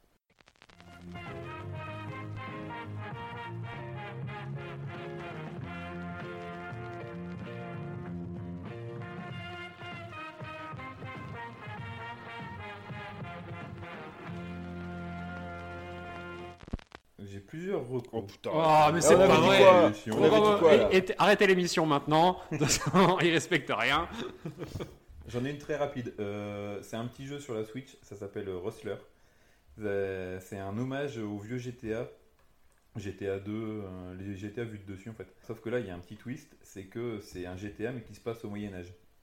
Donc en fait, on est un paysan et au lieu de voler des voitures, on vole des chevaux. Et la musique, c'est un barde qu'on doit acheter qui nous suit et qui fait des musiques de hip-hop et tout ça. C'est euh... Age of Empires quoi. Quoi ? C'est Age of Empires quoi. C'était pareil, tu voyais au-dessus. Et euh, donc voilà, c'est un petit jeu, euh, un, un petit jeu indé, c'est, c'est marrant à faire. Il y a beaucoup d'humour à la Monty Python, beaucoup de références euh, à la pop culture. C'est un peu galère au niveau des contrôles, euh, c'est pas forcément euh, le plus simple à prendre en main, mais c'est assez marrant. Mais sinon, la vraie reco, avec le podcast que j'écoute qui s'appelle After Eight, ils ont parlé d'un film qui s'appelle Tammy and the T-Rex. Je sais pas si vous en avez déjà ah, entendu parler. Oui, oui, bien sûr, c'était, euh, ça fait l'objet d'un culte ça, et je pense que l'équipe... Euh, Pas de bêtises, l'équipe Chroma X, enfin Panic X Chroma, on avait fait une projection euh, ouais, il n'y a pas longtemps. C'était pas Carnosaur tu... que tu regardais l'autre fois ? Non, non, je pensais que c'était Carnosaur c'était... aussi. C'était Tammy. Tu connais pas Pierrot ? Non, non, non. Je t'ai juste dit le réalisateur de Mac and Me. Ah oui, ah ouais, je vais voilà. Alors, je vais regarder. Dennis Richards et euh, Paul Walker. Ah ouais, quand même. Et oui. En fait, c'est un de leurs premiers rôles. Le, le, le, à la base, ce film, il a été fait parce qu'il y avait euh, une connaissance du réalisateur euh, Stewart euh, Ra, euh, Redfield. Euh, il y avait une connaissance, il dit ouais, j'ai un, un animatronics de dinosaures euh, dans, chez moi. Et puis il a dit bon, attends, je vais faire un film avec. Et donc l'histoire du film, au début, ça commence comme une comédie romantique où t'as Paul Walker qui est amoureux de Denise Richards, mais t'as un, le bully du, du, du lycée qui veut pas de cette histoire entre Denise Richards et Paul Walker. Et du coup, euh, il dit à, à Paul Walker, je vais te buter et tout ça. Et finalement, il le laisse au lion dans une sorte de, de grand zoo. Euh, il le tabasse et il laisse Paul Walker euh, en train de crever. Et là, il y a un savant qui euh, veut mettre un cerveau dans un robot dinosaure. Et c'est un nanar, mais c'est incroyable. Euh, il n'y a rien qui va dans ce film. Tout le monde joue mal. C'est, les, les effets spéciaux sont pourris. Enfin, franchement, c'est, c'est à voir. C'est un, un chef-d'œuvre. C'est un chef-d'œuvre de nullité. Et euh, ça fait longtemps que j'avais pas autant ri devant un film. Et, mais le film, ce qui m'a choqué, c'est que c'est interdit moins de treize ans, mais c'est ultra gore. Il y a beaucoup de connotations sexuelles et tout ça, c'est, c'est vraiment particulier, mais c'est à voir. Franchement, Pierre, je te le conseille, toi, qui avait adoré Mac and Me. Ça, ça me tente. Ouais. Il faudrait qu'on traite parfois aussi, peut-être dans l'émission, peut-être qu'on le fera plus tard, euh, de, de, de bons petits nanars. Notamment, on avait ciblé peut-être un film avec Marc Dacascos, on vous en dit pas plus, on verra. Ouais. Mais je pense qu'il y, avait, il y a beaucoup de choses à dire avec ce film et euh, je suis content de l'avoir découvert euh, vraiment par hasard et je me suis empressé de le regarder, il est assez rapide en plus, il dure une heure vingt, mais euh, c'est, c'est génial. C'est un, c'est un objet un peu de culte, hein. C'est marrant, j'ai toujours... Tu, tu, tu l'as déjà vu Aurélien ? Non, non, je le confondais avec un autre film euh, avec Whoopi Goldberg, il s'appelle ah. Théodore Rex. Ah oui, c'est, c'est, c'est, un, c'est, c'est une enquêtrice, non, c'est une détective avec un, ouais, avec un T-Rex. Avec un dinosaure euh, euh, qui, qui, qui semble tout droit ouais. sorti de la série euh, Dinosaure. Je ne sais pas si vous vous oui. souvenez de cette série. J'avais des jouets, j'avais des figurines. Ma- magnifique. Euh, avec une, avec euh, le quoi. Père dinosaure avec une chemise, une chemise à carreaux rouges et noirs. Ouais. C'est une série de Jim Henson, si je ne dis pas de, de, de bêtises. Donc, ouais, euh, c'est le marionnettique Jim Henson. Ouais. Ce qui est, c'était extra. J'ai toujours confondu. Je pensais que Tammy and the T-Rex c'était le film avec Whoopi Goldberg. Donc euh, non, j'ai mais jamais non. vu cette version-là. Et, et forcément, je suis hypé quoi. C'est, c'est génial. Franchement, il faudrait même qu'on le regarde ensemble pour bien se marrer parce que. Écoute, on va se faire une petite projection euh, privée euh, tous ensemble. Pourquoi pas ouais. Pourquoi pas euh, Tu veux que j'enchaîne, Pierrot ? Oui, moi ça va être très bref. Ouais.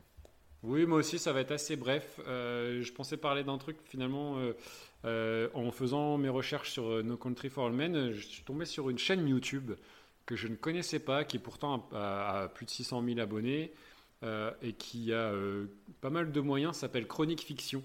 Euh, c'est une chaîne YouTube euh, de, euh, de, de Français, euh, dont un Roubaisien euh, qui s'appelle Mike Sonner, euh, Sonneberg et Fabio Suarez. Euh, c'est... Euh, Euh, sont deux de, de, de réals aussi euh, qui avaient fait des web-séries, euh, notamment une autour de l'univers euh, des, de chez nous, parce que c'était les, les Chicons, ça s'appelle, euh, et euh, tout un univers Social Kids, Los Angeles, euh, c'est, voilà, tout, qui tourne autour de, de jeunes qui vivent dans des quartiers avec des briques rouges, donc euh, du nord de la France. Et donc là, euh, Chronique Fiction, c'est... Euh, Euh, c'est une chaîne YouTube qui parle de cinéma, qui fait des chroniques cinéma et autour de euh, deux personnages, le personnage du coroner, donc du euh, médecin légiste, et de l'avocat. Le coroner parle beaucoup des morts au cinéma et euh, l'avocat parle des méchants du cinéma. Euh, et donc, euh, c'est, euh, sont, ce sont deux acteurs qui incarnent ces, perso- ces personnages-là. Donc, euh, euh, le, le personnage du coroner, c'est, euh, c'est Stéphane Godin, c'est un doubleur de cinéma que je trouve, que je trouve excellent. Euh, euh, le second, c'est, j'ai oublié de noter, c'est, euh, je, euh, j'ai oublié son prénom. Enfin, c'est, euh, c'est un, un acteur qui est, euh, qui est musicien à la base, qui a fait la Star Academy cinq et qui, qui est excellent. Et je trouve que la série, enfin le La, la chaîne, euh, les épisodes sont hyper léchés, euh, hyper bien faits. Les voix sont, tu sens que c'est des mecs qui ont fait du doublage. Donc voilà, la chaîne YouTube s'appelle donc euh, Chronique avec un K euh, fiction. C'est très bien tenu et c'est donc euh, de Mike Zoneberg et euh, Fabio Sores qui ont réalisé un film euh, qui me donne très envie, euh, qui s'appelle Beach Popcorn and Blood. Euh, Beach Popcorn donc, and Blood. Ouais, donc le, rien que le titre euh, fait envie. Je suis, j'ai découvert cette chaîne là il y a deux jours. Et j'en, j'enquille un peu les épisodes, on y voit, euh, on y parle de méchants, on y parle de Javier Bardem dans No Country for Old Men, on y parle du personnage de J K. Simmons dans Whiplash, euh, on y parle des morts euh, dans Pulp Fiction, dans Battle Royale, c'est, euh, c'est vraiment bien foutu, c'est vraiment plaisant à voir et ça dure euh, entre six et, et dix minutes l'épisode, donc euh, ça se fait, euh, ça se fait ça se assez vite. Ouais. Okay. Tout à fait. Euh, bah moi pour terminer ça va être très simple, c'est, euh, c'est, euh, c'est en lien avec l'actualité. Alors, on le sait, euh, Belmondo est décédé et j'ai redécouvert, ça faisait trente ans que je ne l'ai pas vu, Itinéraire d'un enfant gâté, que je vous encourage vraiment à revoir, film de Claude Lelouch. Je ne sais pas si tu l'as, tu l'as déjà vu, je suppose que oui, euh, Aurel. Oh ça, ça date ouais, mais effectivement. Euh, voilà, je, j'avais oublié à quel point le film était bon, un petit peu bordélique, euh, voilà, on voyage à travers le monde aux côtés de Bébel, que ce soit du côté de Papeete, l'Afrique, l'Asie. Il euh, y a même des, gros, des grosses prises de risque hein, dans le film. Je, j'avais complètement oublié qu'il y a la chanson « J'aurais voulu être un artiste sur des plans ralentis de lions courir dans la savane ». Ça c'est quand, même, euh, c'est quand même un petit peu what the fuck. Et puis sinon je le trouvais euh, extrêmement émouvant. C'est pas hein, comme les films d'action des, de la fin des années soixante-dix quatre-vingts de, de Belmondo. C'est un film plus assagi et un peu plus mélancolique. Et euh, voilà, ça, ça, c'était une, une façon un petit peu de, le, de lui rendre hommage. C'est beau, c'est beau. C'est vrai voilà. qu'on enregistre euh, la semaine de... de son décès, donc euh, tu nous fais une nouvelle Jean-Michel mainstream quand même. Hein. Oui, oui, là c'était pas très original, mais euh, il, il, m'a, il, m'a, il m'a touché le film. Voilà. Non, non, mais c'est, c'est très bien, c'est vrai qu'on peut parler aussi de, de, de vieux classiques. C'est ça. Euh, Parfait. Voilà, je crois que l'émission est terminée. Euh, on ouais, se dit on du en quoi, a déjà dit pas mal. On se dit à dans deux semaines. Bah oui, on sera là. Avec, avec plaisir. Avec un nouveau thème, trois nouveaux films et les trois mêmes mecs pour vous en parler. À plus. Salut, ciao.